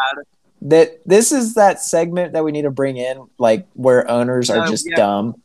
Tier but- ranking of dumbness. Yeah, we need to do that at some point. Giants but James read Bradberry, off every dude who's making money who's not in the league anymore. Yeah, James Bradberry, twelve million. Logan million or Logan Ryan, million. Gross. Nate Solder, four million. That was an Kyle- awful contract. That contract Yeah. is one of the worst contracts ever. Kyle Rudolph is at two two mi- two and a half million. Didn't he just So- retire? Yeah. I don't I don't know. And there's a bunch of other names, you know, Devontae Booker, Sam Who- who is Beal. their So tackle? Because I know for a fact that is like one of the worst contracts in the NFL that they're just stuck with. I can't oh, remember um, The def- like, are you talking about like Leonard Williams? Leonard. Uh, that, yeah, that sounds right. I got it. He is so ungodly overpaid for his position, and then he's also just not good at his position, which is a very funny combination. But He, Regardless. he was on the Jets, and they got him for like a, they got him for like a fourth round pick or something like that. That he balled out for like half a season, and Gettleman just was like, "Hey, yeah, that's my trade. Give him an extension. big ass fucking contract." but no, back back to James Bradberry. Um, so I guess you first, Beans, because you put this down. Um, do you want the Chiefs to pick him up? Do you expect the Chiefs to pick him up? What do you think? so with what I mean, that was kind of a question I was going to ask you guys. My thoughts are with the secondary right now. They're all young. I think the oldest person right now is uh, Lonnie Johnson, who's 26, and he hasn't played a single down for the Chiefs. I mean, don't you think bringing in a 28 year old James Bradberry would help a rookie Trent McDuffie, uh, uh, an up and coming L'Jarius Sneed, or I'm, I I mean- am all about bringing him in. I think that's Yeah. a great idea. No, it's uh so not only from the sense of like he's a good player, he's good to mentor, and then like again, it's just a force multiplier when you bring in a number one corner, a guy that's played number one corner. Now your former number one corner is your number two, and so on. Um, but like James Bradberry also just had a generally down season last year, which is why he's getting released. It wasn't like awful. He's just not worth his contract anymore. But we're not paying that contract. Like the guy that was worth that contract is still in there, and he plays the position. Like ask ask Jalen Ramsey in the Super Bowl how fluky playing cornerback can be, right? Yeah. Oh, It's yeah. just- it's a position that you uh at your highest end you can still just get fucked over and like lose out, right? So again, again, having a guy that can be a number one corner in the NFL on your roster is great, and James Bradberry can be that, and I think that would help out our young, as you said, young secondary so fucking much. I don't care what we'd have to pay him to because we just sign him to like a year or two deal, and Yeah, I mean, just bring him in for a year, and if he sucks, then move on. Yep. Like that's that's the thing. Like I, to me, it's just like I don't I don't see the downside if you don't sign into like a long term deal, right? plus somebody else doesn't have James Bradberry if he is good, right? Like, yes. So We have James Bradberry. Buffalo isn't walking in here and saying, "Oh, we'll just add James Bradberry and then we'll have James Bradberry and fucking uh, uh, Tre'Davious White on the same roster." Oh god, that'd be that would be scary. Yeah, like that's the. There's so much good about bringing. The honestly, the hardest part you're going to have is trying to convince him to come here instead of other places because I'm assuming he's drawing quite a bit of interest right now. I I would imagine so, and I would imagine staying pretty close to where he already was would be fairly attractive to him. I don't know. I'd want to get as far away from the Giants if I as I could if I was. I mean, it, it depends. I mean, if he likes living in New York or his family likes living like in New York, then like you know, Did New we just York lose to Sam? see your family like Oh, there there it it is. is. you know what I mean. It, it'd be easier if that makes sense. Yeah. okay, that- so I, Go. I'm gonna I'm gonna make a comment here, and I'm going to probably get a lot of backlash for this. I can't um, believe you said that. I think the Chiefs secondary better than what it was for the past two seasons. I think that's a pretty cold, freezing cold take there, Beans. I don't think that's a hot take at all. I mean, our secondary was so bad over the last couple of years. It's like our, I, I- think I think- okay by the uh, end of last, or like it wasn't the middle end of the regular season until we played the Bengals. Once we Yeah. played the Bengals, it shit hit the fan. But until then, shit was going pretty all right. But I'm talking about the room we have now, like without Tyrann Mathieu, without L'Jarius Sneed, or uh, not L'Jarius, but Charvarius Ward, like not having Dirty Dan, and not a lot of people like him. But I think the room we have now without James Bradberry is better than what we have had in the past couple of seasons as Chiefs has been on this uphill climb. I Um, think you might be here early on that, but then why don't you just add James Bradberry and make it even better than it's already better? yeah, Yeah, I, I because wouldn't in- do that. Oh, go ahead. No, I, I don't think that, you know, we've, uh, how do I put this? Veach doesn't really invest in corner. Trent McDuffie is the highest thing he's invested in corner ever. Not that. I mean, let, let, Well, us go I- through the room real quick. get that, Rashad how Finn much was of a, an investment is like a one year, like eight million dollar deal. Like how much of an investment is that really?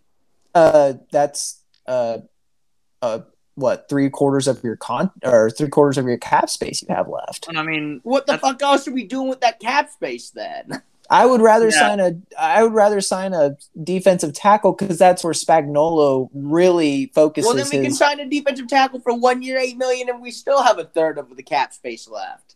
yeah, no, I no, no, wouldn't because you can sign a D tackle for one year, three million, and have Great, then we have over half our cap space left. and we still have James Brad Bradberry. okay, one year, four million, what, whatever. I mean, at, in my, op- I think I would rather see that money invested elsewhere, and I'd like to just see this secondary just cook, literally. But I would like to turn that against your exact argument, though, Beans, because you admitted that we don't invest in secondary, but then you also said that our secondary sucked over the last couple years. yeah, no, yeah, we have finally so why don't we invest in the secondary to get a good We- one? we have invested now more than we ever have before. I mean, we've invested in uh, we invested in Trent McDuffie, and we also invested in p- past couple of seasons. We've also invested into B- Bryan Cook, and we got Justin Reid now coming in, and along with um, oh fuck, what the fuck is his name? Um, I, I, I would even Johnson. no, yeah, I will go as far as to say as Lonnie Johnson. Think about where Lonnie Johnson sits in. He is in a revolving door of whatever the fuck the Houston Texans are doing. They've never consistently played him. I don't know if that's Lonnie Johnson or if that's just the nutcase of what the Texans are running, but I have the high hopes of who Well, Lonnie I Johnson heard he could wasn't be. religious enough to start for the Houston Texans uh, organization. So I- so Again, I- I, I- I- am just saying I don't think it's a I don't think it's a huge investment to just go and be like, hey, yo, James Bradberry, here's eight million. We're not because I mean, like, dude, what the if we're not using all the cap space and maxing out all of our cap space on one year deals to fill out our roster, then like, what the fuck is the point? well, and You know there's what I mean? even if we don't invest in corner usually beans it's not like there's a player of james bradberry's caliber at another position just sitting out there that we could spend at anyways okay, Like- cut me Cole, sign James Bradberry. i don't even think we need to cut mecole just sign him i mean and you got to think too about our division right like i understand that our secondary might be better than the last years but we have to have like this roster needs to be very very very good just for us to make it out of our fucking division into the playoffs And if, if if we don't hit on these rookies, if we don't, some of these rookies are just not as good as we think they are, which is entirely possible. You're looking at a Chiefs team that is like dangerously close to the Raiders roster at the bottom of the division. All of a sudden, All right. I just think we need to. I just think when you're going like full tilt for titles with a quarterback who you know his contract is kicking in. I mean, if you got twenty four million dollars in cap space laying around, like you, like you said, if we're using eight a third of it's eight million, for God's sakes, use it on something. Yeah. Like, we're we're not we're not here to fucking you know, say, like we're here to go win some fucking games. You know what I mean? And like Yeah, I'm I not get saying you, have, you don't have to spend like all of it, all of it. Like I'm not telling you you have to spend 24 mil. You can go out and spend like 21 and keep three million in cap space for flexibility. I completely understand like that. Well, I, I, I do hope James Bradberry is like, yeah, I'm still getting paid from the Giants. Let me just go win a ring with, you know, Mahomes and those guys. Well, yeah, and like that's the dream. The dream is that James Bradberry double dips and he signs like a one year like two League million vet minimum. contract, and then we still have another twenty million laying around. But I mean, like, again, it's just the thing of like, okay, like, if we go into this season and we have like eighteen million dollars in cap space, I'm gonna be fucking pissed. Yeah. let's get some like two things clear. This team with James Bradberry, even just like independent of what we're paying him, this team with James Bradberry is better than this team without James Bradberry. And further along that, this team is going to have an easier time competing against Buffalo with James Bradberry, Bradberry than Buffalo with James Bradberry, right? Like Yeah, everything that we just said about James Bradberry taking a deal to get a ring also goes to Buffalo. Also goes to all the teams we're competing like against. the Like, Rams and all that stuff. yeah, there's so much um, good that we could do by signing a James Bradberry. There's so much upside to that move. I just think it's entirely worth the investment. And like I said, if he if he fucking sucks, then you don't play him and you, he leaves in a year. Yep. I mean, like Nope. I'm not I'm not out here banging the table for us to sign sign him to like a three year, you know, like twelve million dollar contract or anything like that. God, I'll bang the table. I, I Oh think God. no, like realistically, the more we talk about it here, I just don't think you can mess up bringing in James Bradberry. If you sign him to a three-year deal, the last year that's going to be voided, and he has two years of guaranteed money, and he's a league average corner. Our secondary is still better. And All right, he's so a- I'm I get up- that, but I, I would rather see him prove it, and then we can pay him after he proves it. You know, what I mean? sure. I just don't think that's going to be possible given the uh, pull he has on the free agent market right now. So, I guess. yeah, well, looking if at- James Bradberry, I wouldn't sign more than a one year deal either, because I mean, I'm not trying to lock, lock myself long term and to a contract after my worst year. right. I'm looking up. I'm looking up the uh on Spotrac. Shout out to Spotrac. Uh, his value is three years, twelve mil a year. I would pay that. I I I would rather just give him like one year and like Yeah. Fifteen. I, Like, I'd, I'd I would overpay market value to come. I would too, but if we had to pay that to get him here, I would do it. See, I would rather sign like an Hicks for you know something a little. Let's see what it can. I don't even think. I I agree with you, Beans, but when you're going after titles, that's not exactly the time for moneyballing the way through to make an average. All right. Hello, everyone, and welcome back to the Flyover State Sports Show for our 21st episode. Gentlemen, our podcast can now drink. This is exciting. We've been drinking the whole time we've been making this, and now our baby can join in. Gentlemen, what an exciting time we have today. I wish as a child, I my drinking age went up as the amount of episodes I had too, but that did not. So Yeah, for like 21 Years. days. that's okay. Well, I think also, you know, one of the big reasons why this is such a special episode is we have a Mr. Jacob Land joining us today. We have the episode, the Jacob special is here. Give him a round of applause for Mr. Jacob Land. Gentlemen, it is my pleasure. Thank you for for having me on. Looking forward to it. You know, even though we can't see you, I can feel your flow like in the Mhm. episode right now. Uh, I he was blew built dry for it, especially for you, Beans. Oh, that a boy.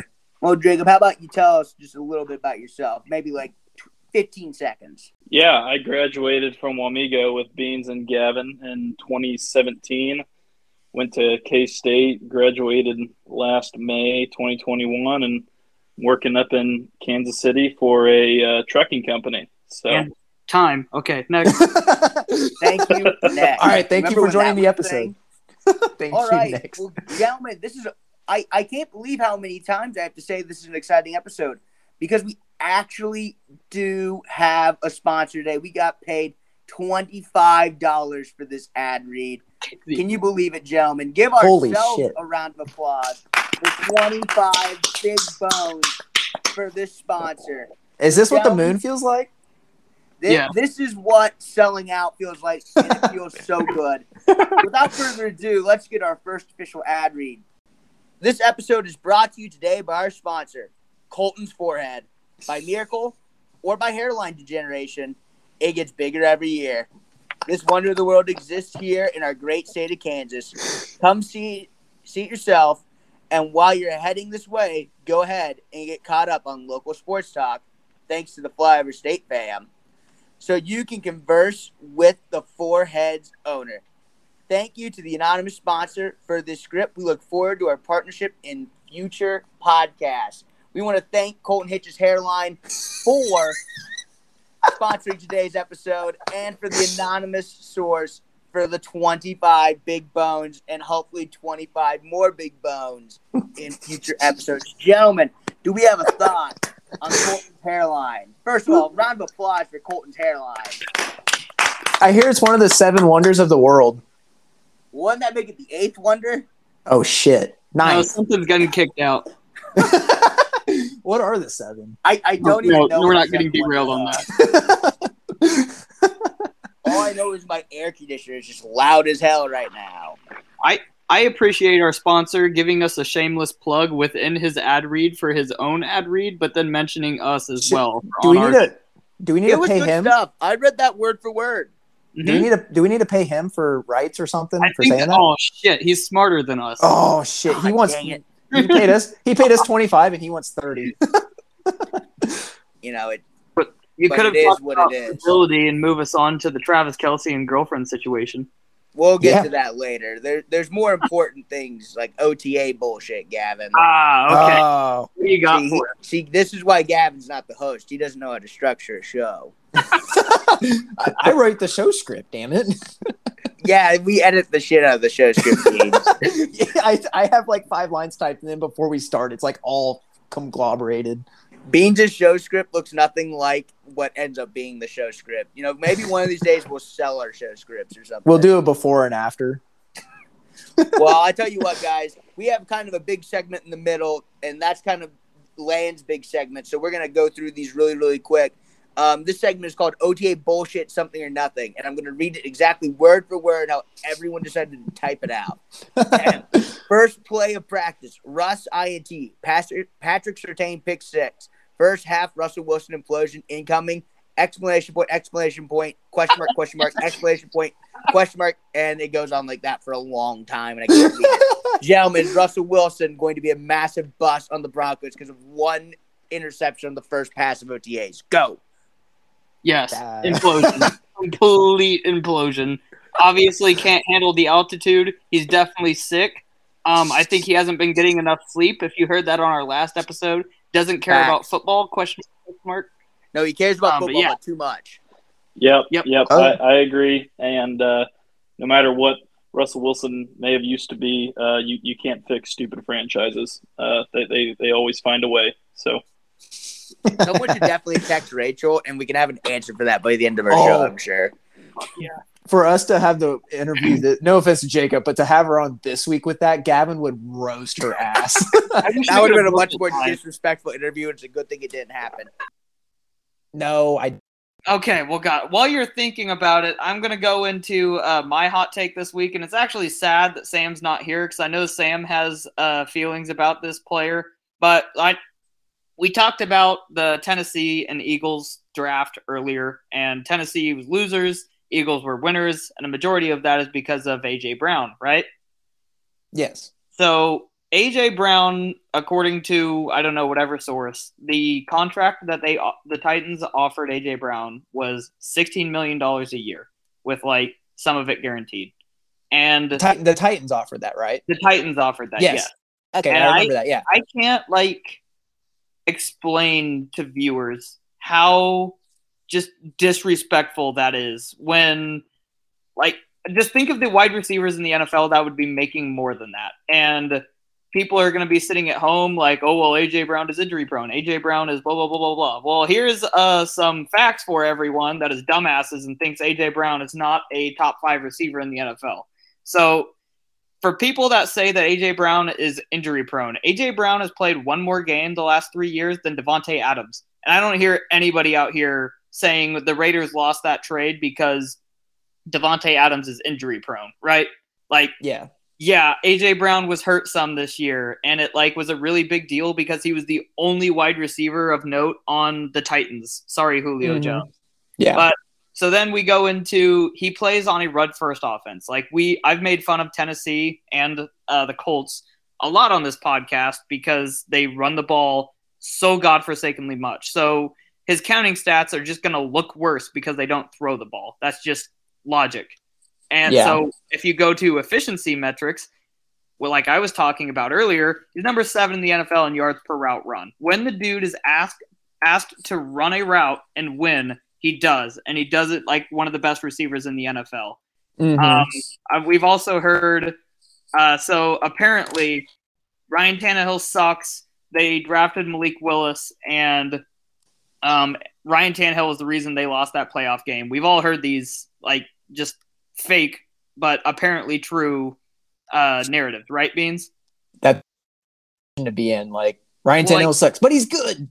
Well, that's the thing. Is like, okay, if you're gonna tell me uh, as national media that Ryan Tannehill sucks, then shouldn't that affect AJ Brown negatively? Like, if he's if he has such a shitty quarterback according to national media, then why do we not view AJ Brown as like a better receiver?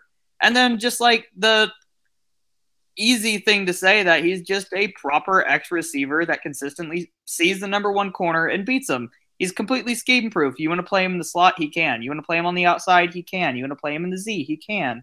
There's absolutely nothing that AJ Brown can't do. And when he's asked to do things, he does it at a high level.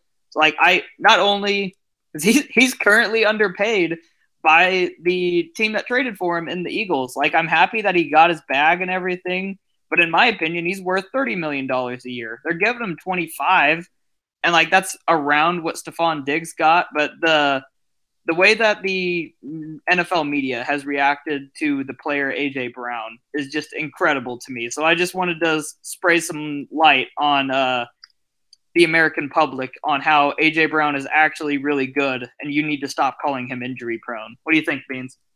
No, I agree. Uh, if if Christian Kirk is worth twenty, AJ Brown is worth Yeah, more. AJ Brown is worth more. Like, I, put I it that way. so much like information at everybody there, but that re- it really just is that simple, right? If if I was Christian Kirk and I get that offer from uh from the Titans, I'm walking out laughing. Like there is no goodbyes at that point. It is it is AJ fuck. Brown? Yeah, it's Yeah. like fuck off. And No, seriously. What are the tight? I understand why Vrabel was pissed off because apparently they weren't even trying to keep AJ Brown, and we. I don't want to go in depth again on Treylon Burks and like saying that he's just going to replace AJ Brown, but he's not. Right? Like you, Yeah. you don't appreciate what you have in AJ Brown right now. Well, you're going to figure out over this next season exactly how important he was to that offense. Backstage. Okay, Gavin, you're here. We're gonna talk about the Big- Big Twelve title. K State fucking won the Big Twelve title. I can't believe you guys haven't got there already. Um, Gavin, we had to blue ball our audience because We we what flipped the would- script. Who would we be? Who would we be to not include the man that I hugged in AT and T Stadium the moment the Ty Zentner's kick went through?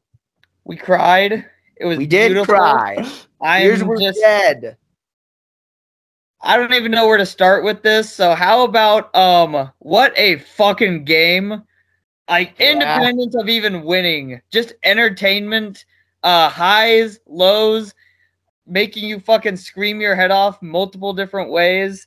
I I the best way I can wrap it up to myself, I really felt like like both t- separate teams were absolutely going to win the game like four separate times yeah, Like, that- no, it was that was how dramatic the momentum swings were. It wasn't Mhm. just like, you know, oh, they just kind of dog walked you down the field or whatever. I mean, that happened, but when the momentum switched, it was a it was a moment. It was a muff punt. It was a fumble. It was an interception. It was just a Yep. play, a singular item that was just like all of the one side of the stadium went from screaming to hands or just fucking face palm, and the other side is going fucking berserk. It was awesome in there. Jerry's world was full. It was all purple, baby. We're all cheering for the purple team. Game day. I mean, you couldn't have asked for a better atmosphere for college football. I I'm glad you brought up game day. I'm gonna say this right now. Everyone should go to one game day in their lifetime and then never go to another one. Like you pretty much are just standing outside to watch TV and it's like cool, but like at the same time, it's like, oh my god, like we're just stand you can't fucking hear anything. And it's just crowded and you're watching TV in a crowd. Like Yeah. game day is super cool. Only go to it once if it's at your school. Don't don't go seeking it out. Is what I Do we do we do we get to claim this one? Do we get to claim this game day? I mean, I- yeah. I mean, like it's it's a neutral site game. I mean, Was it's it? technically a neutral site game. Yeah, I mean, I'm, like I'm 15 minutes away Lee Corso. Lee Corso may have put on his last head, and it was Oh, he'll do the natty, surely. the game day Yeah. doesn't go to the Natty. I thought they did go to the natty. I don't think so. No, wait, they'll So- be at Army Navy, won't they? Mm. I thought They- they, I- I thought they always went to Army Navy. Oh damn! I thought K State would be his last head he put I mean, on. it's gonna be? Okay, not to be that guy. Lee Corso can retire whenever the fuck he wants. I would, But in- it's the I would really like him to be like a guy that only comes back for like maybe a really big game and a special moment because Yeah. Lee Corso is really old and it's really sad to see him be really old on TV. I am glad that they are phasing him like in the direction that they are with Pat McAfee. Like it's a very smooth transition of power. Yeah, and I, I hope they don't make Pat McAfee start putting on fucking. No. I don't think you do. I think you let it die. I, I don't I don't like I wouldn't like that. I don't know how you wrap up the end of game day though. yeah, you've got to always like oh the big culmination to see what Lee puts puts what head Lee puts on. because it was like the anticipation factor. That's what everybody cheers for. And then when he takes it off and throws it off, no, fuck that. like that, you can't beat that. It, that's what you're building up to. Uh, th- it's their job to come up with something else entertaining to do. But the sad part is the people are our age and they're going to determine this, and it's going to suck. yeah, yeah, you're probably not wrong. but let, Um Let's go back to the game. Go back to yeah, the let's go back to the game, man. We gotta change it there. Um, you know, this is one of those things. I mean, they it, it they won, and it's like really fucking easy to go on tangents because you're just really happy that they won.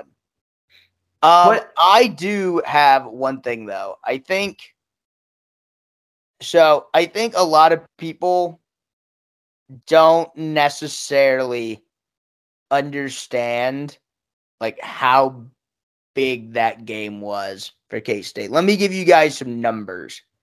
Ooh, I like Okay. numbers. I like this. 1909, 1910, 1912, 1934, 2003, 2012, 2022. That is seven numbers. I, I think I think if you guys are paying attention, you know what those seven numbers entail. Those are the seven times that K State has won a conference championship in football. That is crazy. If you're if you're keeping track, four of those are before century. World War II. Mm-hmm. And 1909, 1910, and 1912 came in the one sec, sorry about that. Early 1900s. Nope, in the Kansas Intercollegiate Athletic Association with Washburn as a conference mate. Oh my god. Yeah. So to say that K State has done fuck all in the history of its program is the understatement of the century. I don't even know how much you can count 0- 09, 10, and 12 in the 1900s as legitimate championships when you're playing with goddamn Washburn. KU wasn't even like a conference mate. Like they're a non conference team in that. So, I mean, really, the only ones you got are one from 1934 when you're in the Big Six, and then everything else from this century on. So, I mean, that is a massive program win for K State. And, And I mean that that's why Gavin and I, I mean, to to not sound like too mushy, but I mean that's why you're crying at the end of that game, even if it's only for a little bit, because you live for moments like that and you don't get them too often, and they're really big when it comes to the comes to the history of the program. And you know, going into the game, like uh, my thoughts on TCU before that game was, you know, I, I'm I don't like Horn Frog fans. They I don't like them. Fort Worth is just a weird place. After that game, like I gained a lot of respect for them. Like I I gained a lot of respect for TCU, all of it. Their team, Yes. their quarterback, school. their fan base. I don't agree. I don't understand. Me and my buddy Aaron are driving down. They're talking about these weird ass fucking hypno hypnotoads with these Mhm. dumb ass sayings on the interstate. None of it makes sense. But you know what? If you get a group of people to get behind something retarded and they cheer loud enough, I at least respect it because you guys believe in what you believe in, as retarded as it might be. I would respect their fan base. They were loud there. There's a lot of them. It's basically a home game, but still, um, just uh, that's that's really all I got to say about TCU. I didn't respect them coming in. I was very vocal about that. They've been kind of a team of destiny, and a lot of that almost continued to happen in this game. Fuck you, announcer, that said in the game that the after everything was going K State's way, after we had lost our number one corner and our number one wide receiver in the game already. Go fuck yourself. Um, I would have liked to play the whole game with Ekow and Malik, but that game would have been nice. that game uh, to kind of transition away from the TCU side almost felt like just a culmination of the season for Kansas State. The amount of adversity you got to overcome in the game, self inflicted wounds you overcome. Go ahead, Beans. that team literally gave Max Duggan gave 150%. K State all around gave 135,000%. Like a bajil, all of it, everybody. The fact Garber was playing wide receiver two weeks ago, I had to look him up on the roster. He wasn't even like number 35 on the roster. It was Bequeath, who's a freshman fullback.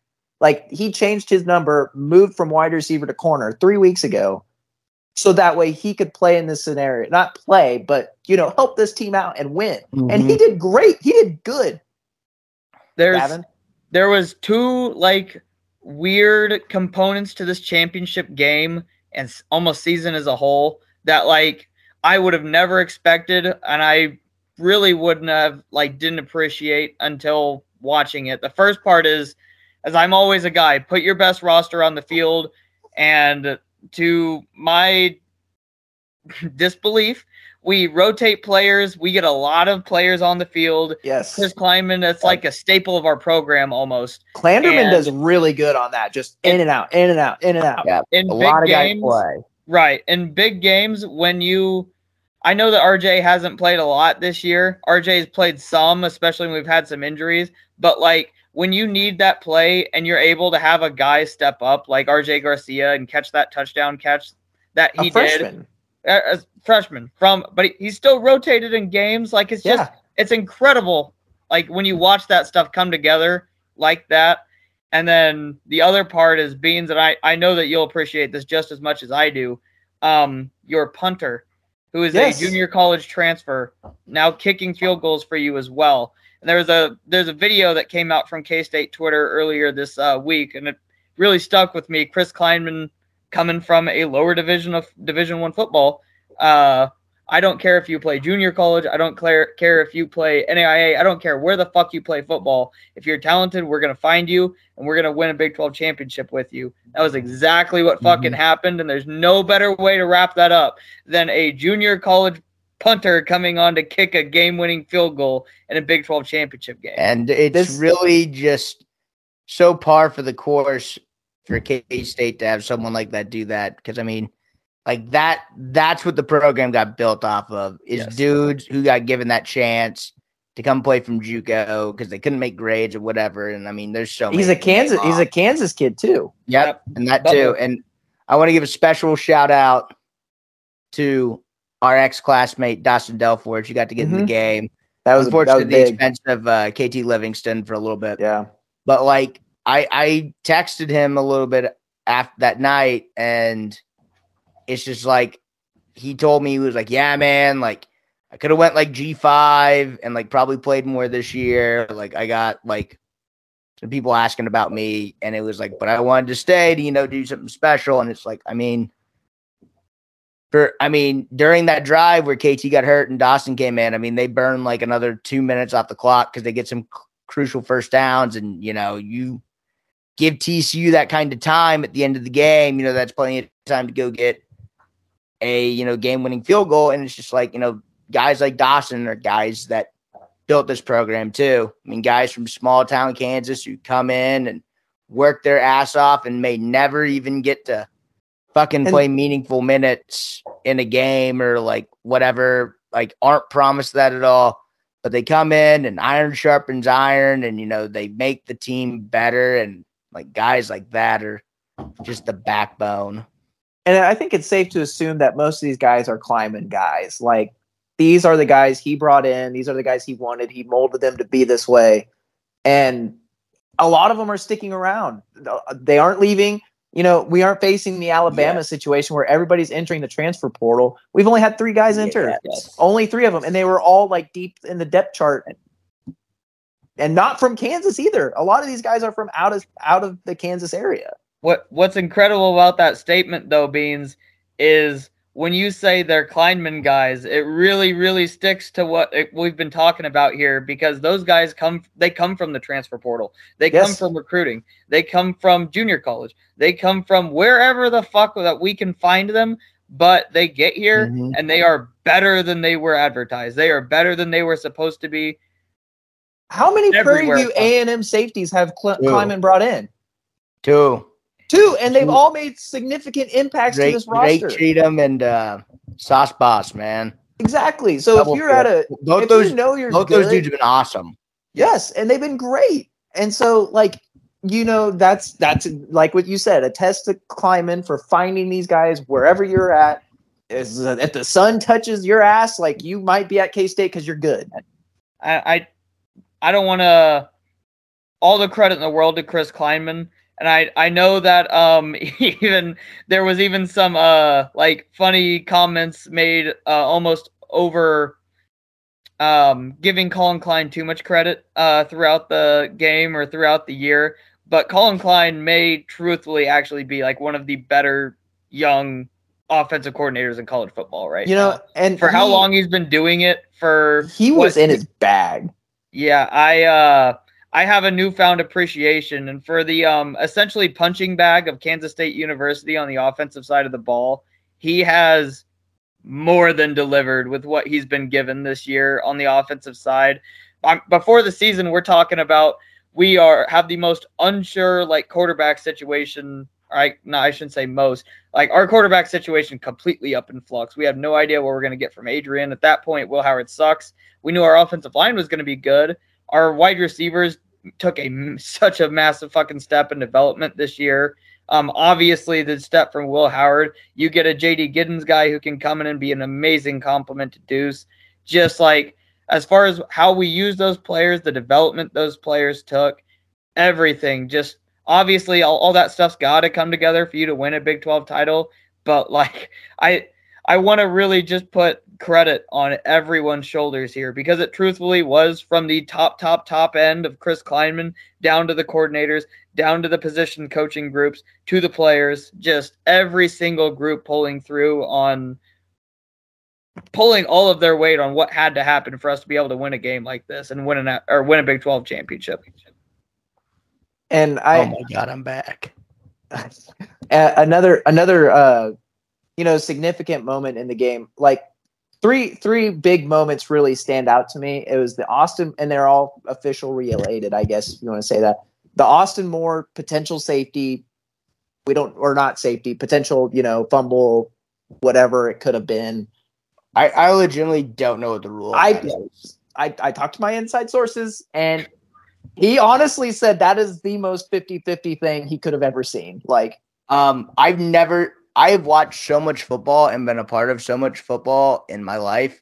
I have no idea what you call on that. he he he It's like said the arm is going forward, Forward. should make it. but there's A a slight pass. pause, and that's I don't know. Well, because like me- I don't know what the rule would be. Like the arm's going forward, but the ball doesn't come out of the hand, but you knock it out of the hand. So like, and it goes backwards. I see. So don't like, you could argue that's a backwards pass. Then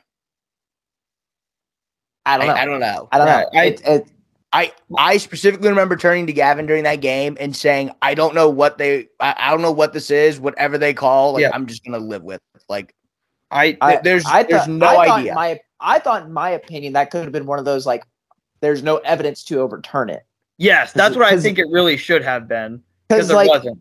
Because they let it play out. Shout out to them for letting that play out. You sometimes when you blow that play dead, you just fudge that up there. The, they played it out. That was great, and I thought, okay, this is going to go in our favor because it could get overturned. That's that's play number one that I you know really stuck out to me. genuinely, it wouldn't shock me if the NCAA like makes a rule determination. On They that. will change. They will change something next year. They will Or, either like, define it more. it. They will be more defined. They will make an example. because like I I've never seen that, and it may never happen again. no, Yeah. but It- I, I just don't even know what the rule on that is because I've never seen anything like that. shout out to Austin Moore, Kansas guy, walk on guy. Guy's a dude. Guy's a dog. Dude. He's a dude.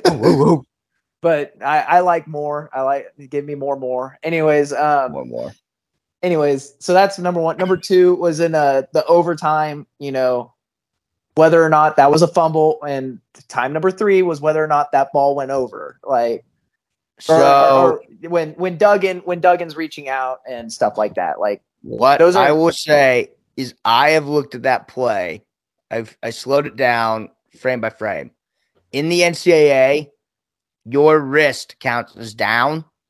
And there is a point when the ball is about halfway through the one yard line and the uh, goal line, like when the ball is like right in Yep. between them, about halfway, his wrist breaks, so he's down. gotcha, gotcha. Okay. So the, the spot because everyone everyone freeze frames it when his forearm mm-hmm. is down and the ball is literally like a hair away from the goal line.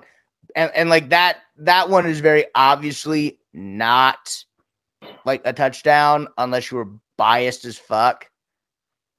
But like what I don't think a lot of people realize is like they they pull up the spot of the ball on that next play. But like if the refs are going off of where the wrist hit, which the wrist is down, if you see it, he hits his hand and then his wrist breaks and then his forearm goes down.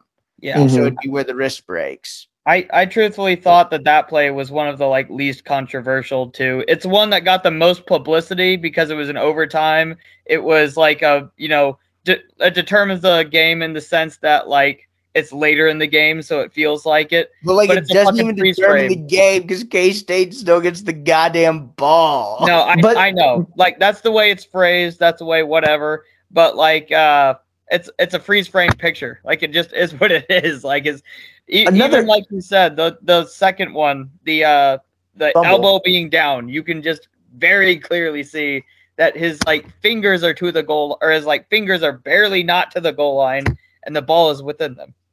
And then another big moment, like on that goal line stand, Manhattan High walk on stops him. Like it's just it's all around. It's great.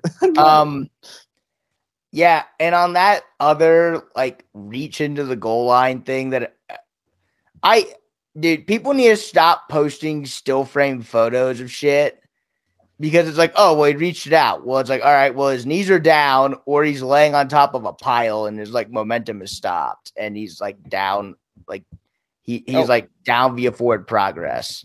And I'm sorry, TCU. This isn't an excuse. Whatever. You're the number four team in the country, undefeated, with a chance to go to the playoffs on the line, and you need six inches. I don't feel bad for you if you can't get that twice. Dude, Like- for real. Yeah, at the end look- of the day, like you you fucking got whatever you wanted on first and second down or on the first couple plays of that overtime drive, got to the six yard line, and then just got fucking outmanned and outmuscled on two terrible play calls. yeah, but Like- the but for real though, like shout out to Max Duggan. I've never seen somebody lose a game, but gain more interest into the Heisman. Like the, like solidify his spot into the Heisman after And losing What and respect. What's funny is I said it was going to be a Friday Night Lights game, and Duggan actually looked like Friday Night Friday Night Lights. Lights. Like Yeah. he It, lit- it really, literally looked like that photo, like when um, like he collapsed in the end zone and all that crap. yeah, like yeah. he gave it his all, and I, I like we've mentioned it before. I, I have a ton of respect. I, if he wins, I, God bless him. Like, Now, um, and Sam, I think that you will, um, as far as like being in the stadium and feeling the the difference in the game that this one singular moment, that muffed punt made, that that's the play that Oh sticks my out God. to me. oh my god! Because- That's coming. You know, we just we're getting no pressure on Duggan. The we're getting hits on him as far, but like that's the ball's coming out. Like we're getting essentially delayed blitzes to him, but we hadn't act, we had not sacked him. We had not physically affected a throw at that point yet. We finally get Felix in the backfield. That forces a punt. And then, like, we're running away with the game on offense at this point. It feels like, you know, the whole K State section, I'm assuming it's the way everyone felt watching the game. Like, holy shit, we got this game in the bag. We're going to run away with this thing. And that was like the first time in the game that, like, I believed that that was an actual possibility. Because in the beginning of the game, TCU had scored first. TCU looked like the better team until we got the big pass to Malik Knowles. And then all of a sudden, we're running away with this thing. And then just bang, ton of bricks. Oh my God, you can't do this That- type of stuff against this. you know what team. I was immediately gut check. thought of what's that? as soon as like like while that punt's in the air, I just keep thinking, oh my god, that's like a long way to run. 'Cause Yes. he like he kicked it all the way from like like he kicked it all the way away from Phil. and he tried to And catch it it, was just yeah, and it was just like, oh my god, that's a long way to fucking run. And it I was think- too far. That I our think side of the times out- stadium was silent beans. Yeah, dead. Dead Immediately. as dead could be. and the thing is, Phillip Brooks nine times out of ten doesn't go for that. Uh, I think he goes for it. I just think he's truthfully like actually pretty damn good at fielding it that like in those weird ass spots still. I don't want him to, No, but and Yeah, Phil, Phillip that Brooks. was a that, Here's was a a- good analogy for Phillip Brooks. Like, what's more valuable on defense? You'll appreciate this way more, Beans. Gavin, you're going to hate this analogy. But it's like defensive ratings in baseball. If you have like Mhm. a tree playing shortstop, then like he's only going to be able to make like the plays that go right to him. And they're like really easy plays to make because they're right to you. And so you never really really commit like errors. But if you have like an actual good shortstop who can move around, he makes more plays and gets like more and like can actually cover more ground and is a better defender. But like you just get more mistakes because you're actually getting to harder plays. law of averages that's- kind of takes into effect there. you're Yeah. getting so I mean like that so like back in the day with baseball, it'd be like, oh, this dude sucks at defense, but he only gets to really easy plays. So like he has a 100% fielding percentage. But like this other dude's a bad defender because like he gets to all these re- like he's he's trying to like make SC top 10 plays all the fucking time because he can actually get get there and like make them, but like his fielding percentage suffers be- because of it. So like the dude who's a tree gets a gold glove. Looking at you, Derek Jeter. Gavin's getting mauled by a dog. No, and that Phillip Brooks, like after that moment, I was with our former co-host of the show, Jacob, uh, and he he said that is what's going to lose us the game. that's what it felt like. It Right. felt like Yeah. that. It was extremely just wind knocked out of you. Like, like I had my, I was actually wearing this stocking cap. I just I- did this. I just like, truthfully like in disbelief almost. Did that like just happen type moment? yep. And it, It it, didn't felt- feel real. It didn't feel real. Like I Yes. was like, no, it, this isn't real. Dude, it felt like I'm gonna tell you this right now. I've played like not like gigantic hands of blackjack, but I played like at a $15 table before, and I bet like 20 bucks on a $15 table, and I doubled down on that. So like 40 bucks on the fucking table. I doubled into a fucking 20, and the dealer gave himself a 21. And it just was that feeling of like dread and like, oh my god, what just happened? yes. It like that's what it felt like. And the craziest part about that was, unbeknownst to us at the time, that was just the beginning to a crazy rest of the fucking game.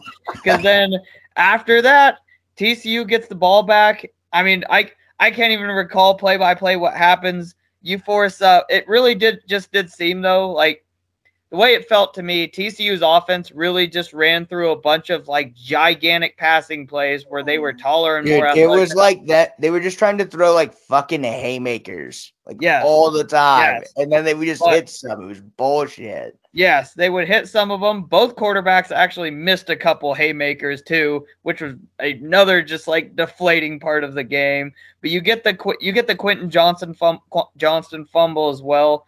That kind of just came out of nowhere on a big play where you didn't expect it. Julius Brents is getting just burnt all freaking game, and then Did comes up though? with the, Like, well, he comes up with a giant interception in their end zone as well. That Yeah. takes the I mean, but touchdown off the board. that that that's Julius pretty Brents much was only Julius Brents was targeted eight times, and only two of them were recorded as were true catches.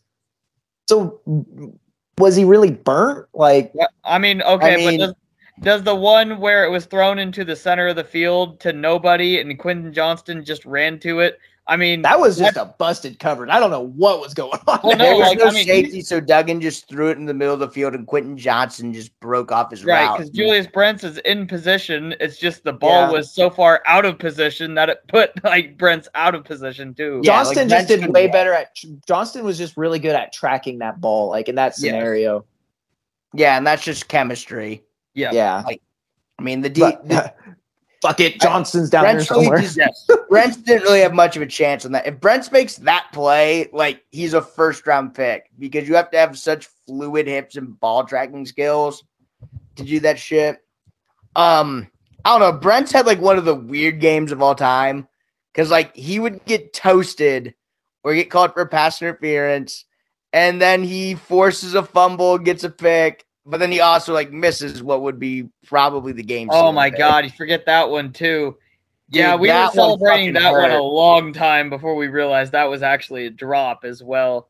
Dude, Oh. same thing with the Kade Warner no catch. I thought that sh- I thought he got that shit. Yeah, Yeah, I this game was fucking insane. it was just full of drama. It was an ESPN like that's a classic. Like, Classic. that's a that's a It's a classic. game. certified hood classic. Yeah. It was a great game. Um, I think my two last things on this game are one, I wouldn't change it for anything. Um, I wouldn't change any play in that game for anything because we won. I don't care. I felt awful during a lot of the game because of it, but well worth it. Um, Yes. Two, Aaron Pakta is a fucking mixed drink fiend. That dude walked into Texas Live, just fucking double vodka, two double vodka sprites, just out the gate. Yeah, it was bad. We were in I by nine o'clock. I woke up the next morning and um like we obviously game's fucking crazy. You went when there was a change of momentum, like like we said, it was immediate and it was just fucking hard. So you would just yell and scream immediately, and then you get you know, the crowd's back into it. You're yelling on defense. I woke up the next morning and I just like tried to pronounce words to Aaron when I had woke up across the hotel room and I knew that like my mouth was moving and my brain was telling my mouth to make words, except I just couldn't do it. It was It just was nothing, gone. man. There was no voice that left anymore.